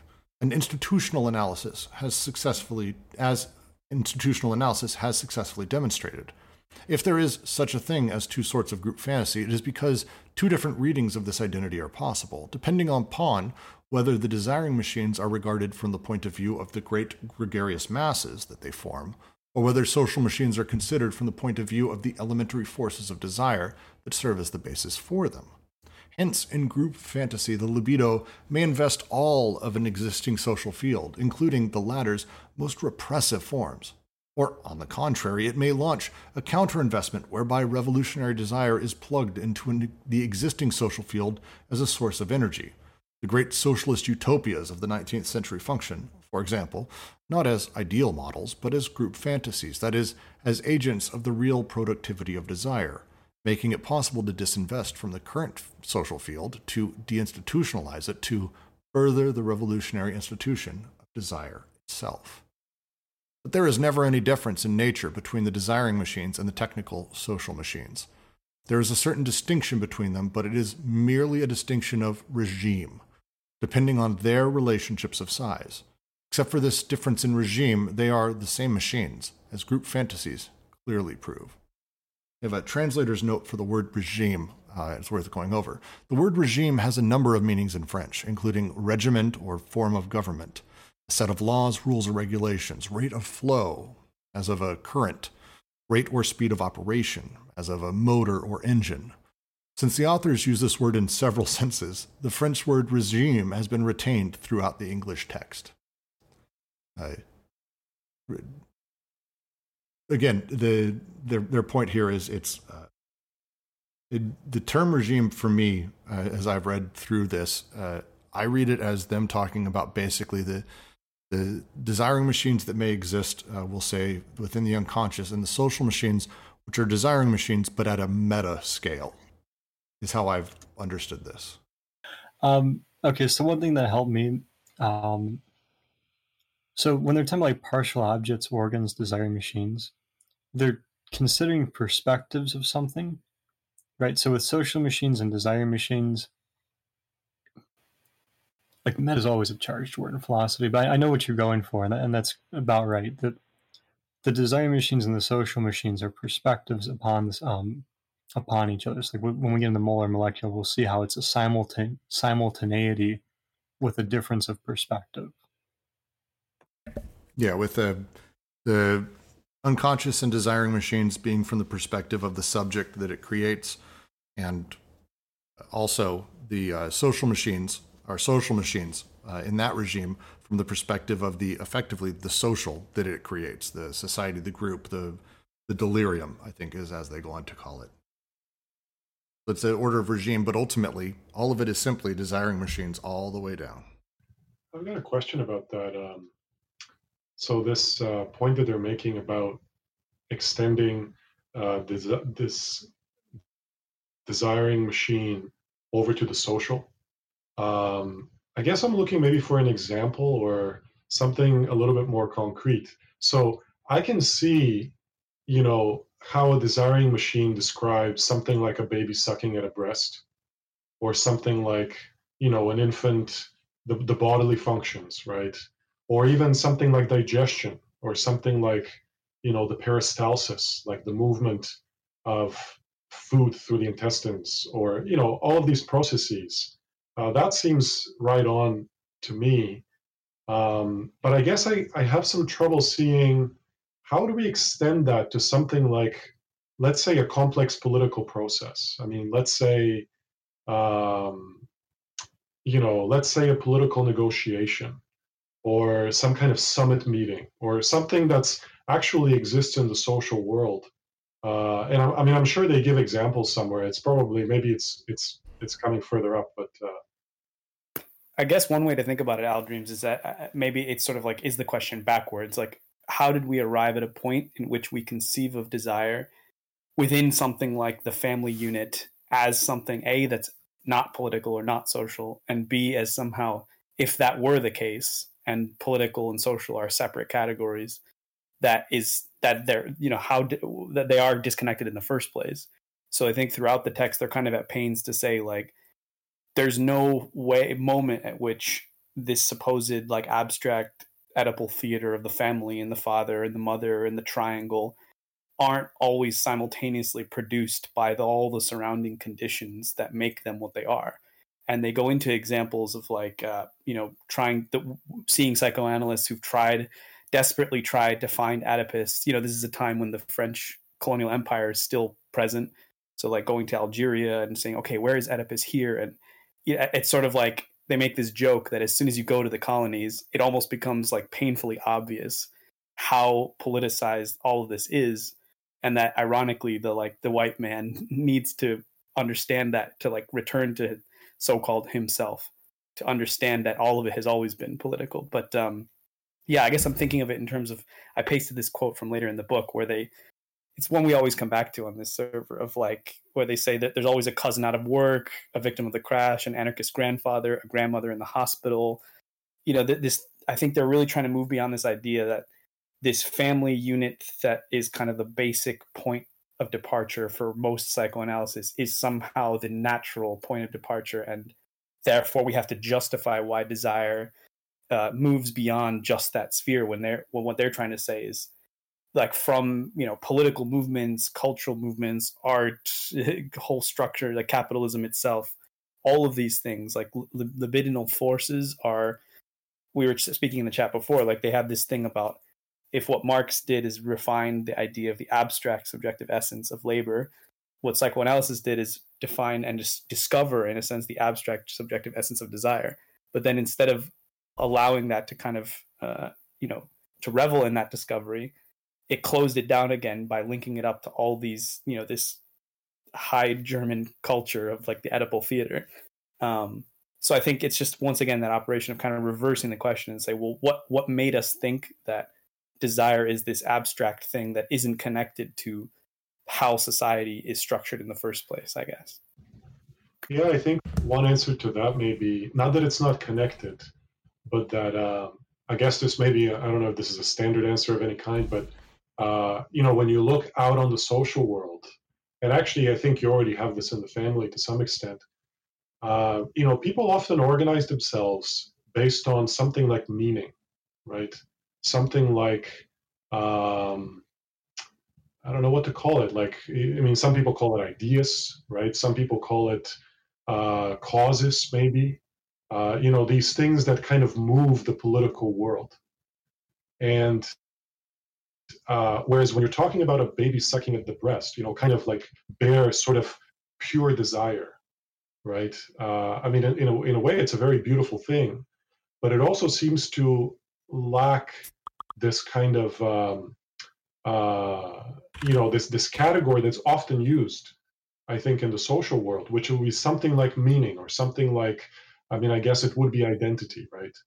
And uh, that's why I mean I find what they're doing here pretty interesting because I think they're saying, you know, intentionality doesn't really have a place, doesn't have an explanatory role.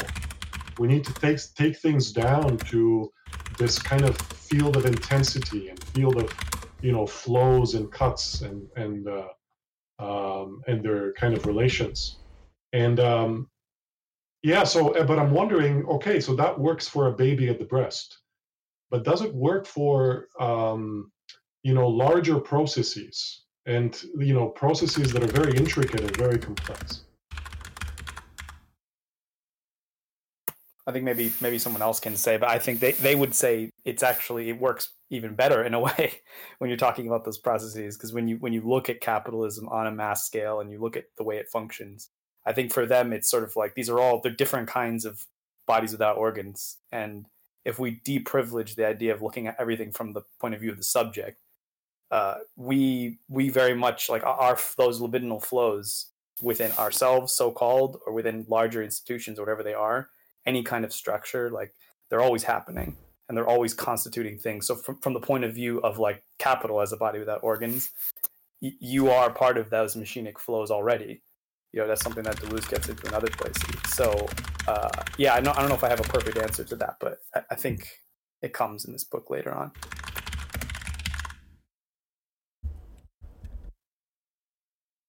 And in the uh, uh, chat, a couple of the questions, the big question is uh, the core of the chapter is saying something like, What we desire is produced by our society and culture they're they're about to get into a little bit of a shift on that. So I will say straight away that uh, that's actually the the opposite of what they're saying. That they are Uh, desire is something that is produced at the level of partial objects connecting to partial objects. And it's not we or I that it's it's much more microscopic and molecular than that. What happens over time is a ton of these connections and disconnections happen. And those get recorded, and at some point, uh, we, I, Brooks, emerge out of my desiring machines that I perceive as mine that I control. Uh, this is the case for me and everyone else. Now, on top of that, I'm also interacting with other people in their desiring machines and society at large. All of this together produces a kind of society wide subject that tells us kind of how we behave or how a society works or whatever that larger delirium is. So it's not so much that society or even I produce desire. The desiring machines produce desire, and the byproducts of that during that process are myself uh, and society at large. And so, uh, but they're going to start getting into in a moment uh, what society and how repression works inside of this, because that's um, the, this is where they're starting to get. And I want to continue to dive forward. Uh, again, um, it's a great discussion, but I'm going to keep plowing ahead. When in the discourse of our discussion above, we laid down the broad outlines of parallelism between social production and desiring production in order to show that in both cases there is a strong tendency on the part of the forces of anti production to operate retroactively on productive forms and appropriate them. This parallelism was in no way meant as an exhaustive description of the relationship between the two systems of production. It merely enable us, us to point to certain phenomena having to do with the difference in regime between them. In the first place, technical machines obviously work only if they are not out of order. They ordinarily stop working, not because they break down, but because they wear out. Marx makes use of this simple principle to show that the regime of technical machines is characterized by a strict distinction between the means of production and the product. Thanks to this distinction, the machine transmits value to the product, but only the value that the machine itself loses as it wears out. Desiring machines, on the contrary, continually break down as they run, and in fact only run when they are not functioning properly. Product is always an offshoot of production, implanting itself upon it like a graft, and at the same time, the parts of the machine are the fuel that makes it run. And, uh, any comments before I move on? Because I know you guys are having a great uh, conversation in the chat, and I'm trying to figure out if we can tie back to it. Art often takes advantage of this property of desiring machines by creating veritable group fantasies, in which desiring production is used to short circuit social production and to interfere with the reproductive function of technical machines by introducing an element of dysfunction. Arman's charred violins, for instance, or Caesar's compressed car bodies, more generally, Dali's method of critical paranoia assures the explosion of the desiring machine within an object of social production. But even earlier, Ravel preferred to throw his inventions entirely out of gear rather than let them simply run down, and chose to end his compositions with abrupt breaks, hesitations, tremolos, discordant notes, and unresolved chords, rather than allowing them to slowly wind down or to close or gradually die away into silence. The artist is the master of objects, he puts before us shattered, burnt, broken down objects, converting them to the regime of desiring machines.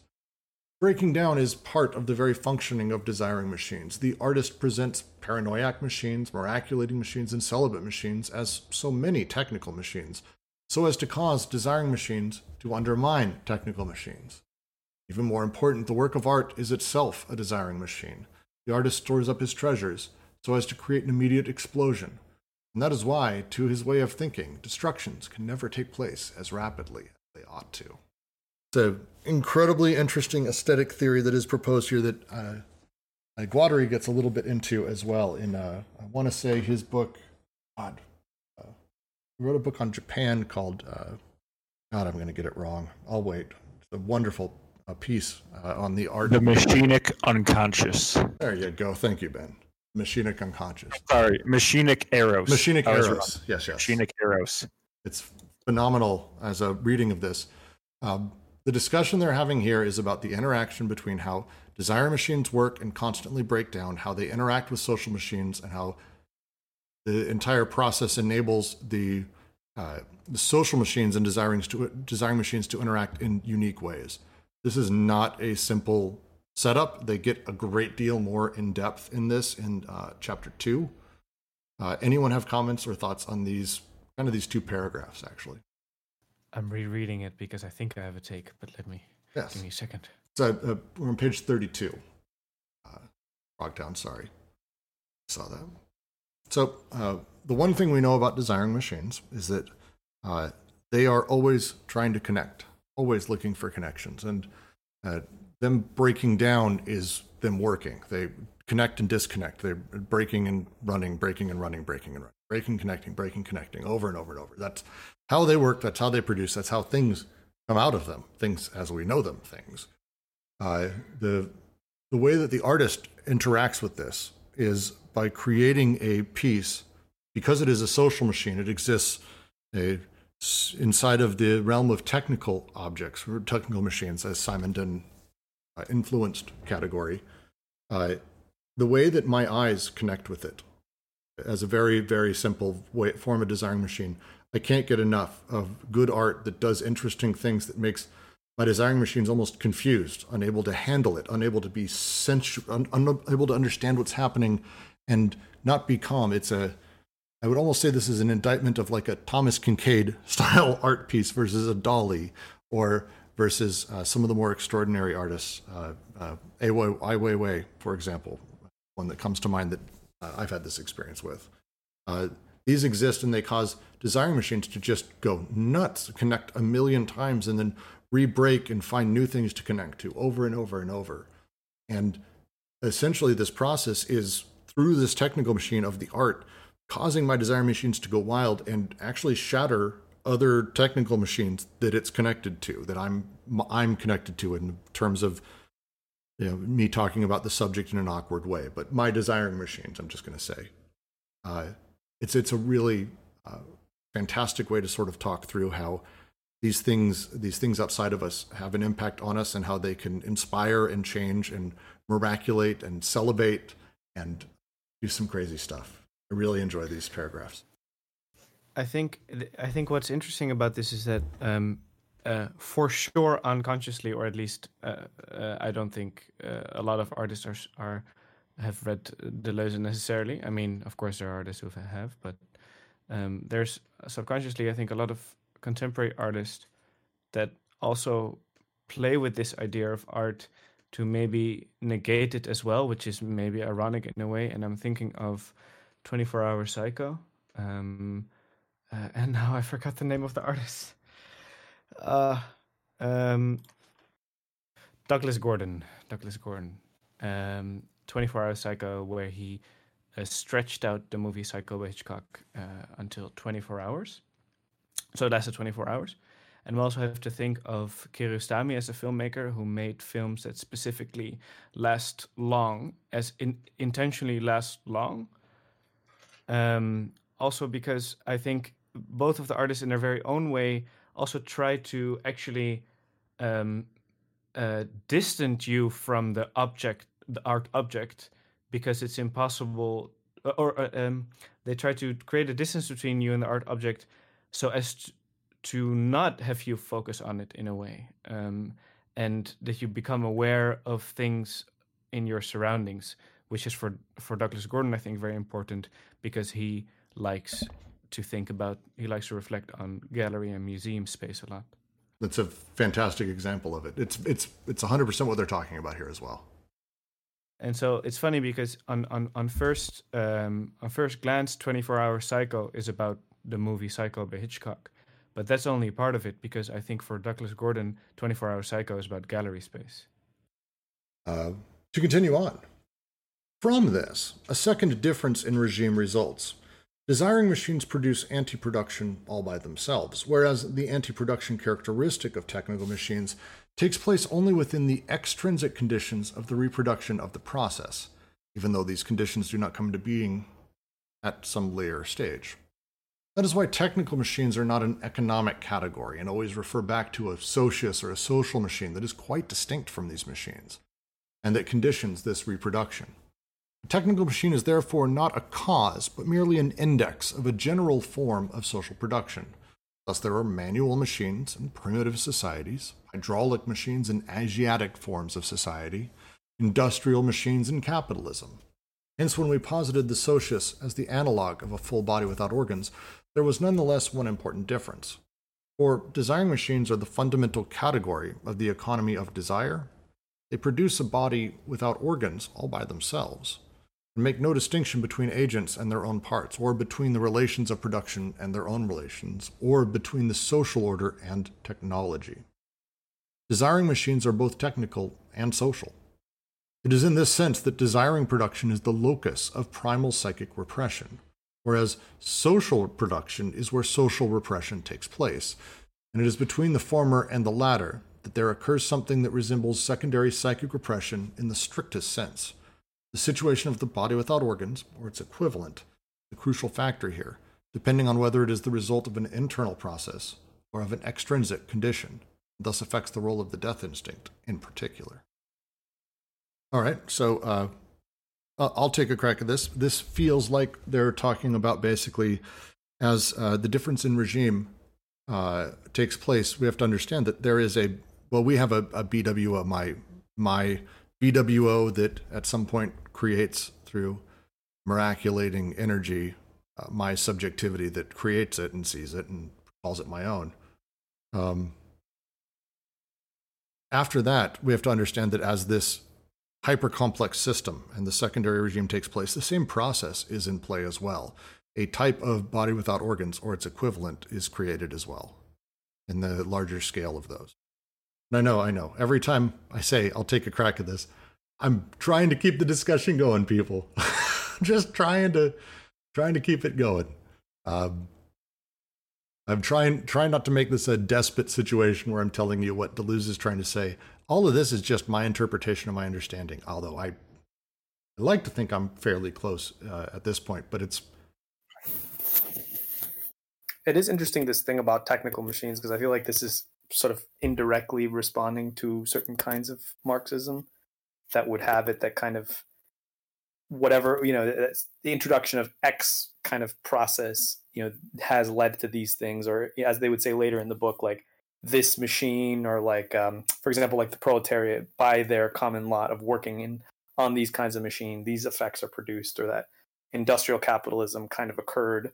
You know for a lot of the european marxists they, they were the classical idea was that it had started in like the late 1800s and this kind of stuff it's very linked to the idea of all these technical machines create these possibilities for subjectivity and they're kind of saying here well technical machines, ironically, the things that produce the economy as we would understand it, they're not economic. They're just indexes of the of the socius of like where it is at a particular time. So they say merely an index of a general form of social production.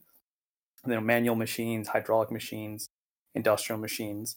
So for them, when they're talking about the economy in terms of like what organizes society itself, desiring production is still more basic than uh, you know that that kind of industrial you know technical machines that we might point to. And I think there's been a lot of work by you know Marxists since the 70s and since Marx himself to kind of like pick away at that thesis and look you know eh, try and look further than just direct causation from technical machines equals capitalism you know you can look at the roots of it even further back you know there's different schools of thought with that but uh, i think that might be one way of taking taking a crack at that paragraph uh, I'm going to continue to the next paragraph unless anyone has a question on this. But at the same time, they are the same machines, despite the fact that they are governed by two different regimes, and despite the fact that it is admittedly a strange adventure for desire to desire repression. There is only one kind of production, the production of the real, and doubtless we can express this identity in two different ways, even though these two ways together constitute the autoproduction of the unconscious as a cycle. We can say that social production, under determinate conditions, derives primarily from desiring production, which is to say that homo nature A comes first. But we must also say more accurately that desiring production is first and foremost social in nature and tends to free itself only at the end, which is to say that homo historia comes first. The body without organs is not an original primordial entity that later projects itself into different sorts of socias as though it were a raving paranoiac, the chieftain of the primitive horde who was initially responsible for social organization. The social machine or socius may be the body of the earth, the body of the despot, the body of money. It is never a projection, however, of the body without organs. On the contrary, the body without organs is the ultimate residuum of a deterritorialized socius. The prime function incumbent upon the socius has always been to codify the flows of desire, to inscribe them, to record them, to see to it that no flow exists that is not properly dammed up, channeled, regulated. When the primitive territorial machine prov- proved inadequate to the task, the despotic machine set up a kind of overcoding system. But the capitalist machine, insofar as it was built on the ruins of a despotic state more or less far removed in time, finds itself in a totally new situation. It is faced with the task of decoding and deterritorializing the flows. Capitalism does not confront this situation from the outside, since it experiences it as the very fabric of its existence, as both its primary determinant and its fundamental raw material. Its form and its function, and deliberately perpetuates it in all its violence, with all the powers at its command. Its sovereign production and repression can be achieved in no other way. Capitalism is, in fact, born of the encounter of two sorts of flows the decoded flows of production in the form of money capital, and the decoded flows of labor in the form of the free worker. Hence, unlike previous social machines, the capitalist machine is incapable of providing a code that will apply to the whole of the social field. By substituting money for the very notion of a code, it has created an axiomatic of abstract quantities that keeps moving further and further in the direction of the deterritorialization of the socius. Capitalism tends toward a threshold of decoding that will destroy the socius in order to make it a body without organs and unleash the flows of desire on this body as a deterritorialized field. It is correct to say, in this sense, schizophrenia is the product of the capitalist machine, as manic depression and paranoia are the product of the despotic machine, and hysteria the product of the territorial machine. so much. Um, I will say that I'm not going to go too deep in the explanation of despot, the earth, and money. Uh, we are going to spend so much time on those uh, later in, in the book. Uh, the, the overarching thing that they're discussing here is that uh, as these regimes are changing, as they're set up, it's not so much a body without organs, but a socius. A body without organs is essentially an organization that you as a subject are able to refer to to find reference and relations of signs inside of your life and decide, uh, kind of enact or believe that you decide, uh, kind of what you're going to interact with and how you view the world. Socius operates very differently because uh, the socius job essentially is social organization. Uh, instead of organizing uh, the desiring machines or you know their connections or you as a subject, uh, which tends to be how the body without organs sort of operates, the socius instead has to organize overall codes and flows within society. And this change over time and how the socius operates is what they see as the sort of underlying uh, way societies functioned, as they talk about essentially through history. Um, so it's a, a, kind of again taking the idea of uh, the desiring machines yielding the body without organs, and they're saying the social machines they end up actually producing something close, but here, here's how this one works, and here's the setup. And they're again, they're going to be getting very, very, very deep into this later. But the line that matters here is uh, unlike previous social machines, the capitalist machine is incapable of providing a code that will apply to the whole of the social field. By substituting money for the very notion of a code, it has created an axiomatic of abstract quantities, keeps moving further and further in the direction of the deterritorialization of the socius. Uh, this is not something I'm going to explain now. This is the sentence, their critique of capital, that they, again, will be getting super, super, super deep into. Uh, any questions on this paragraph? Any thoughts? Um, the question in the chat, uh, Shinichi asks, uh, one of these premises has to be false. Everything is a machine. something is a machine, it has no intentionality. Uh, so the question is, if everything is a machine, do I have intentionality? Do I have agency? Um, the uh okay um so for, first of all intentionality for whom right whom are we who whose intentionality are we talking about here are we talking about Brut's intentionality in a way that Brut's I'm sorry I'm picking on you Brut's uh in a way that Brut's could be taken as though he doesn't exist in relation to things as though he Right. It depends how you're you're building up this idea of intentionality. The answer I would give you is that one intentionality for whom desire machines are connecting right. They do have functionalities and they're within processes.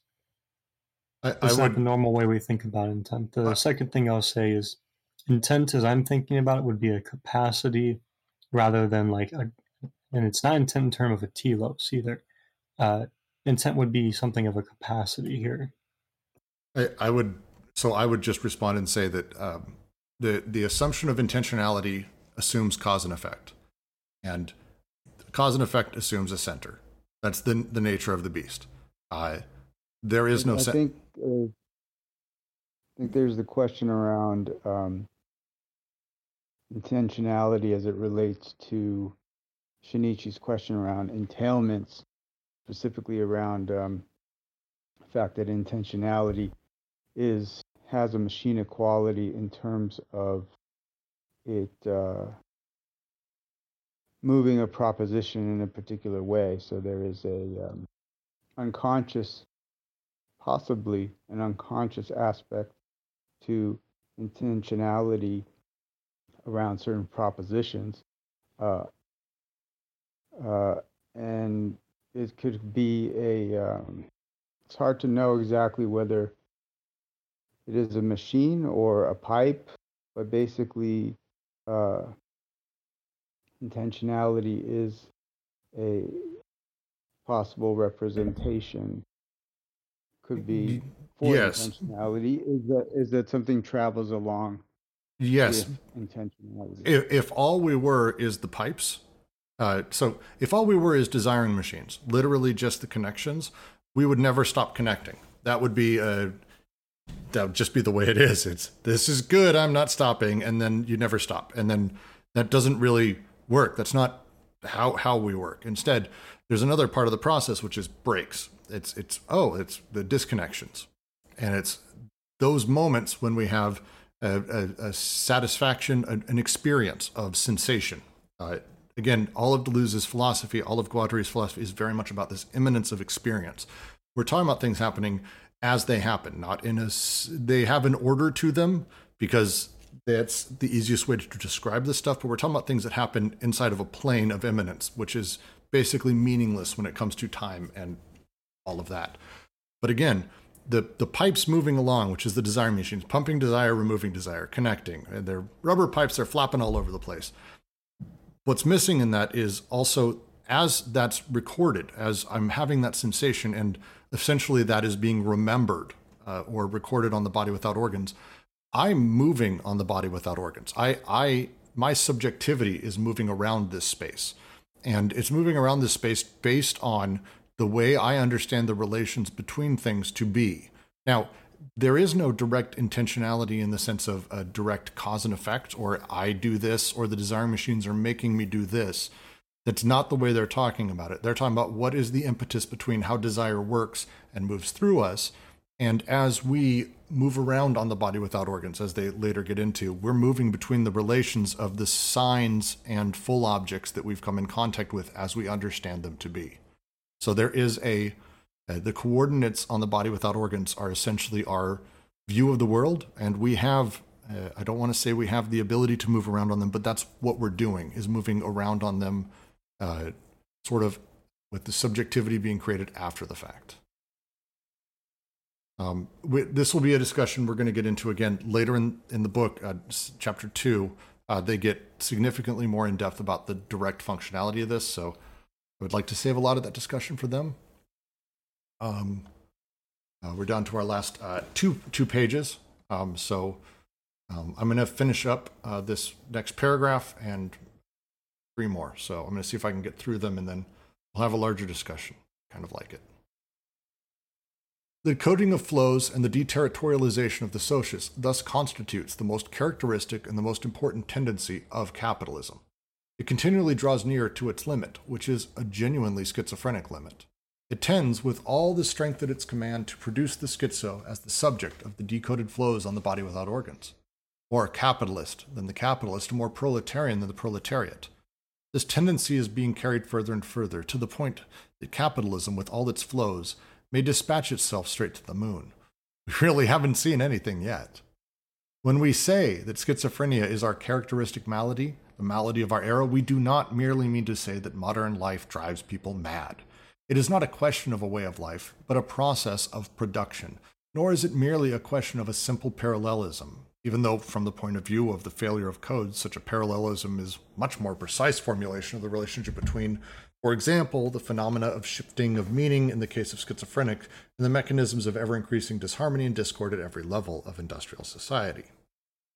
I'm just going to continue the next paragraph because it flows.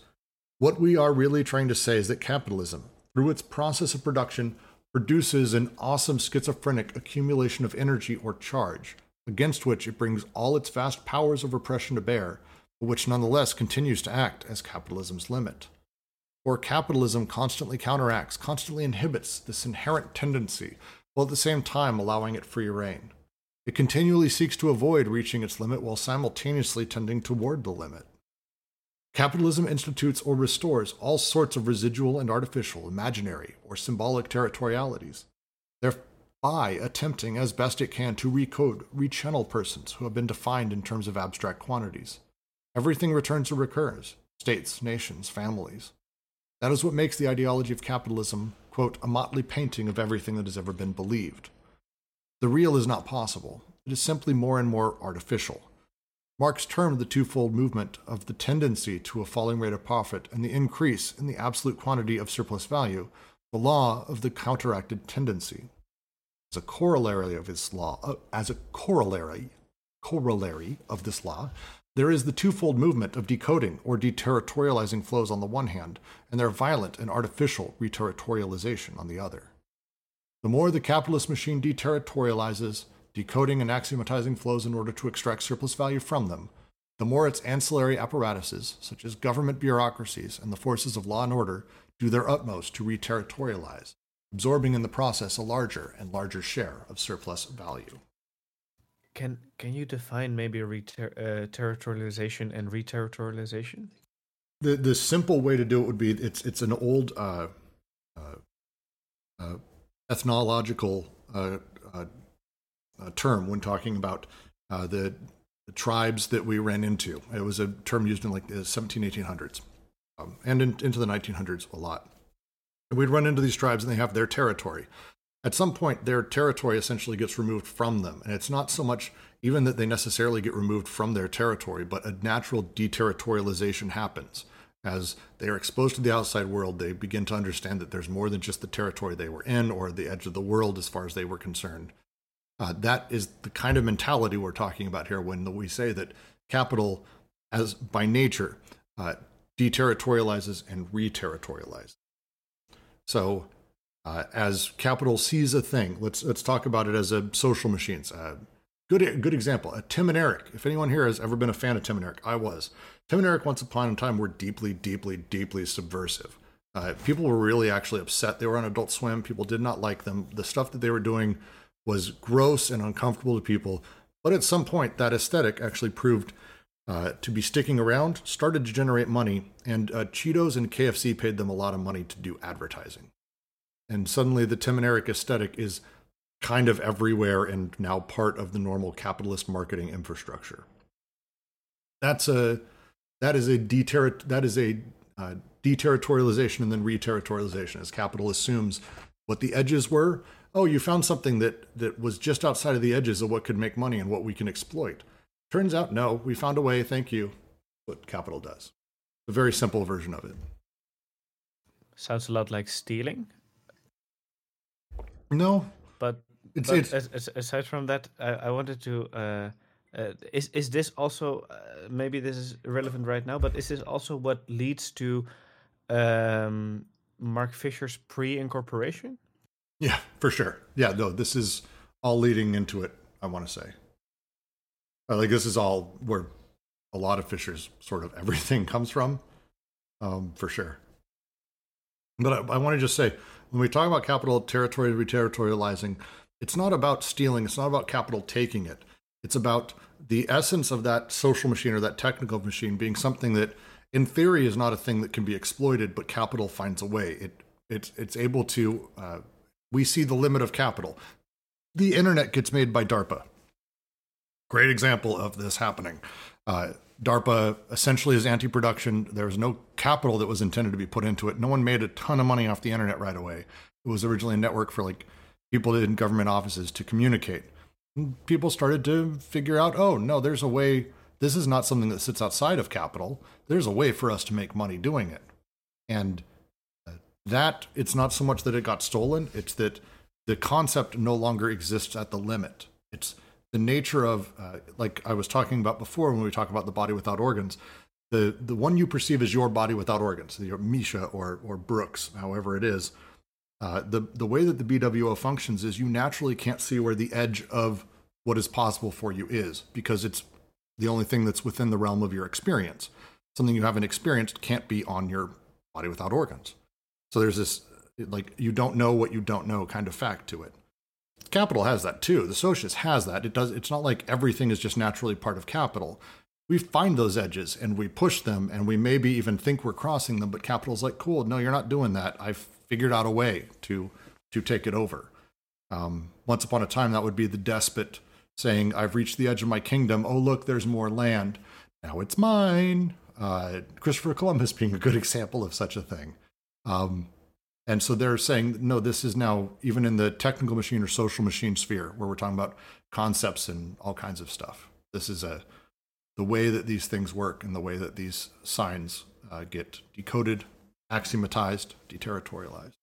But but also crucially, and I think that you don't want to muddy it too much because they get into this later. But like, it, it would be good. We don't. We shouldn't just think of it as like, oh, the this because you can get stuck in that thing of like authenticity of like oh well the state is always just like capturing these things and reterritorializing them. Like one of the points they make that is almost similar to like a classic marxist point is that thing of like well the, the problem and the scary thing about capitalism is that it works by doing both. Like it the very in the very move that it deterritorializes it reterritorializes afterwards so or, or simultaneously. So like you can't have you know the, the liberation of the peasants in like the russian feudal system to become free wage laborers without their simultaneous reterritorialization into exploited you know an exploited proletarian class or whatever so like even in, in a way like they end up talking about it like deterritorialization is is a necessary uh, it's not just that deterritorialization, if I can say that word, happens outside of the state and outside of capitalism, and capitalism just reterritorializes things. Like capitalism and capital unleash codes and that they work by constantly creating the possibility for those things to be unleashed and be decoded. And there's there's a sense of like what they talk about is that previous social systems you know allegedly in their framework always had a way of preventing this ultimate like endless decoding.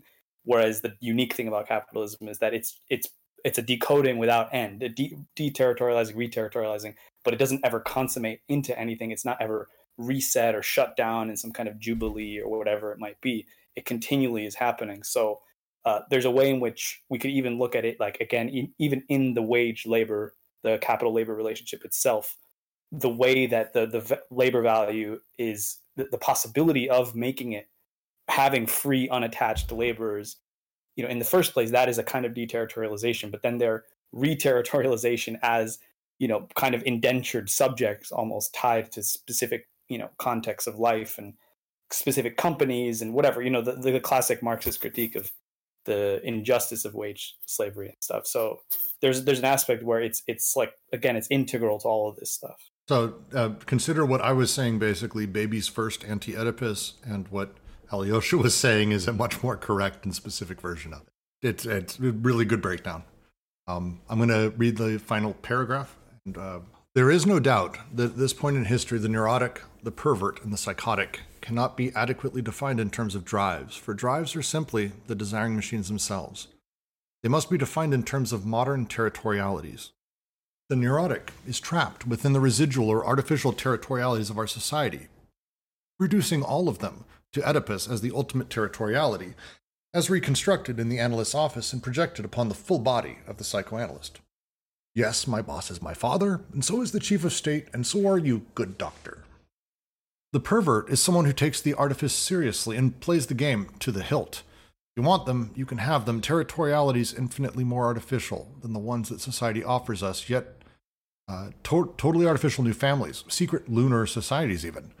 As for the schizo, continually wandering about, migrating here, there, and everywhere as best he can, he plunges further and further into the realm of deterritorialization, reaching the furthest limits of the decomposition of the socius on the surface of his own body without organs. It may well be that these peregrinations are the schizo's own particular way of rediscovering the earth.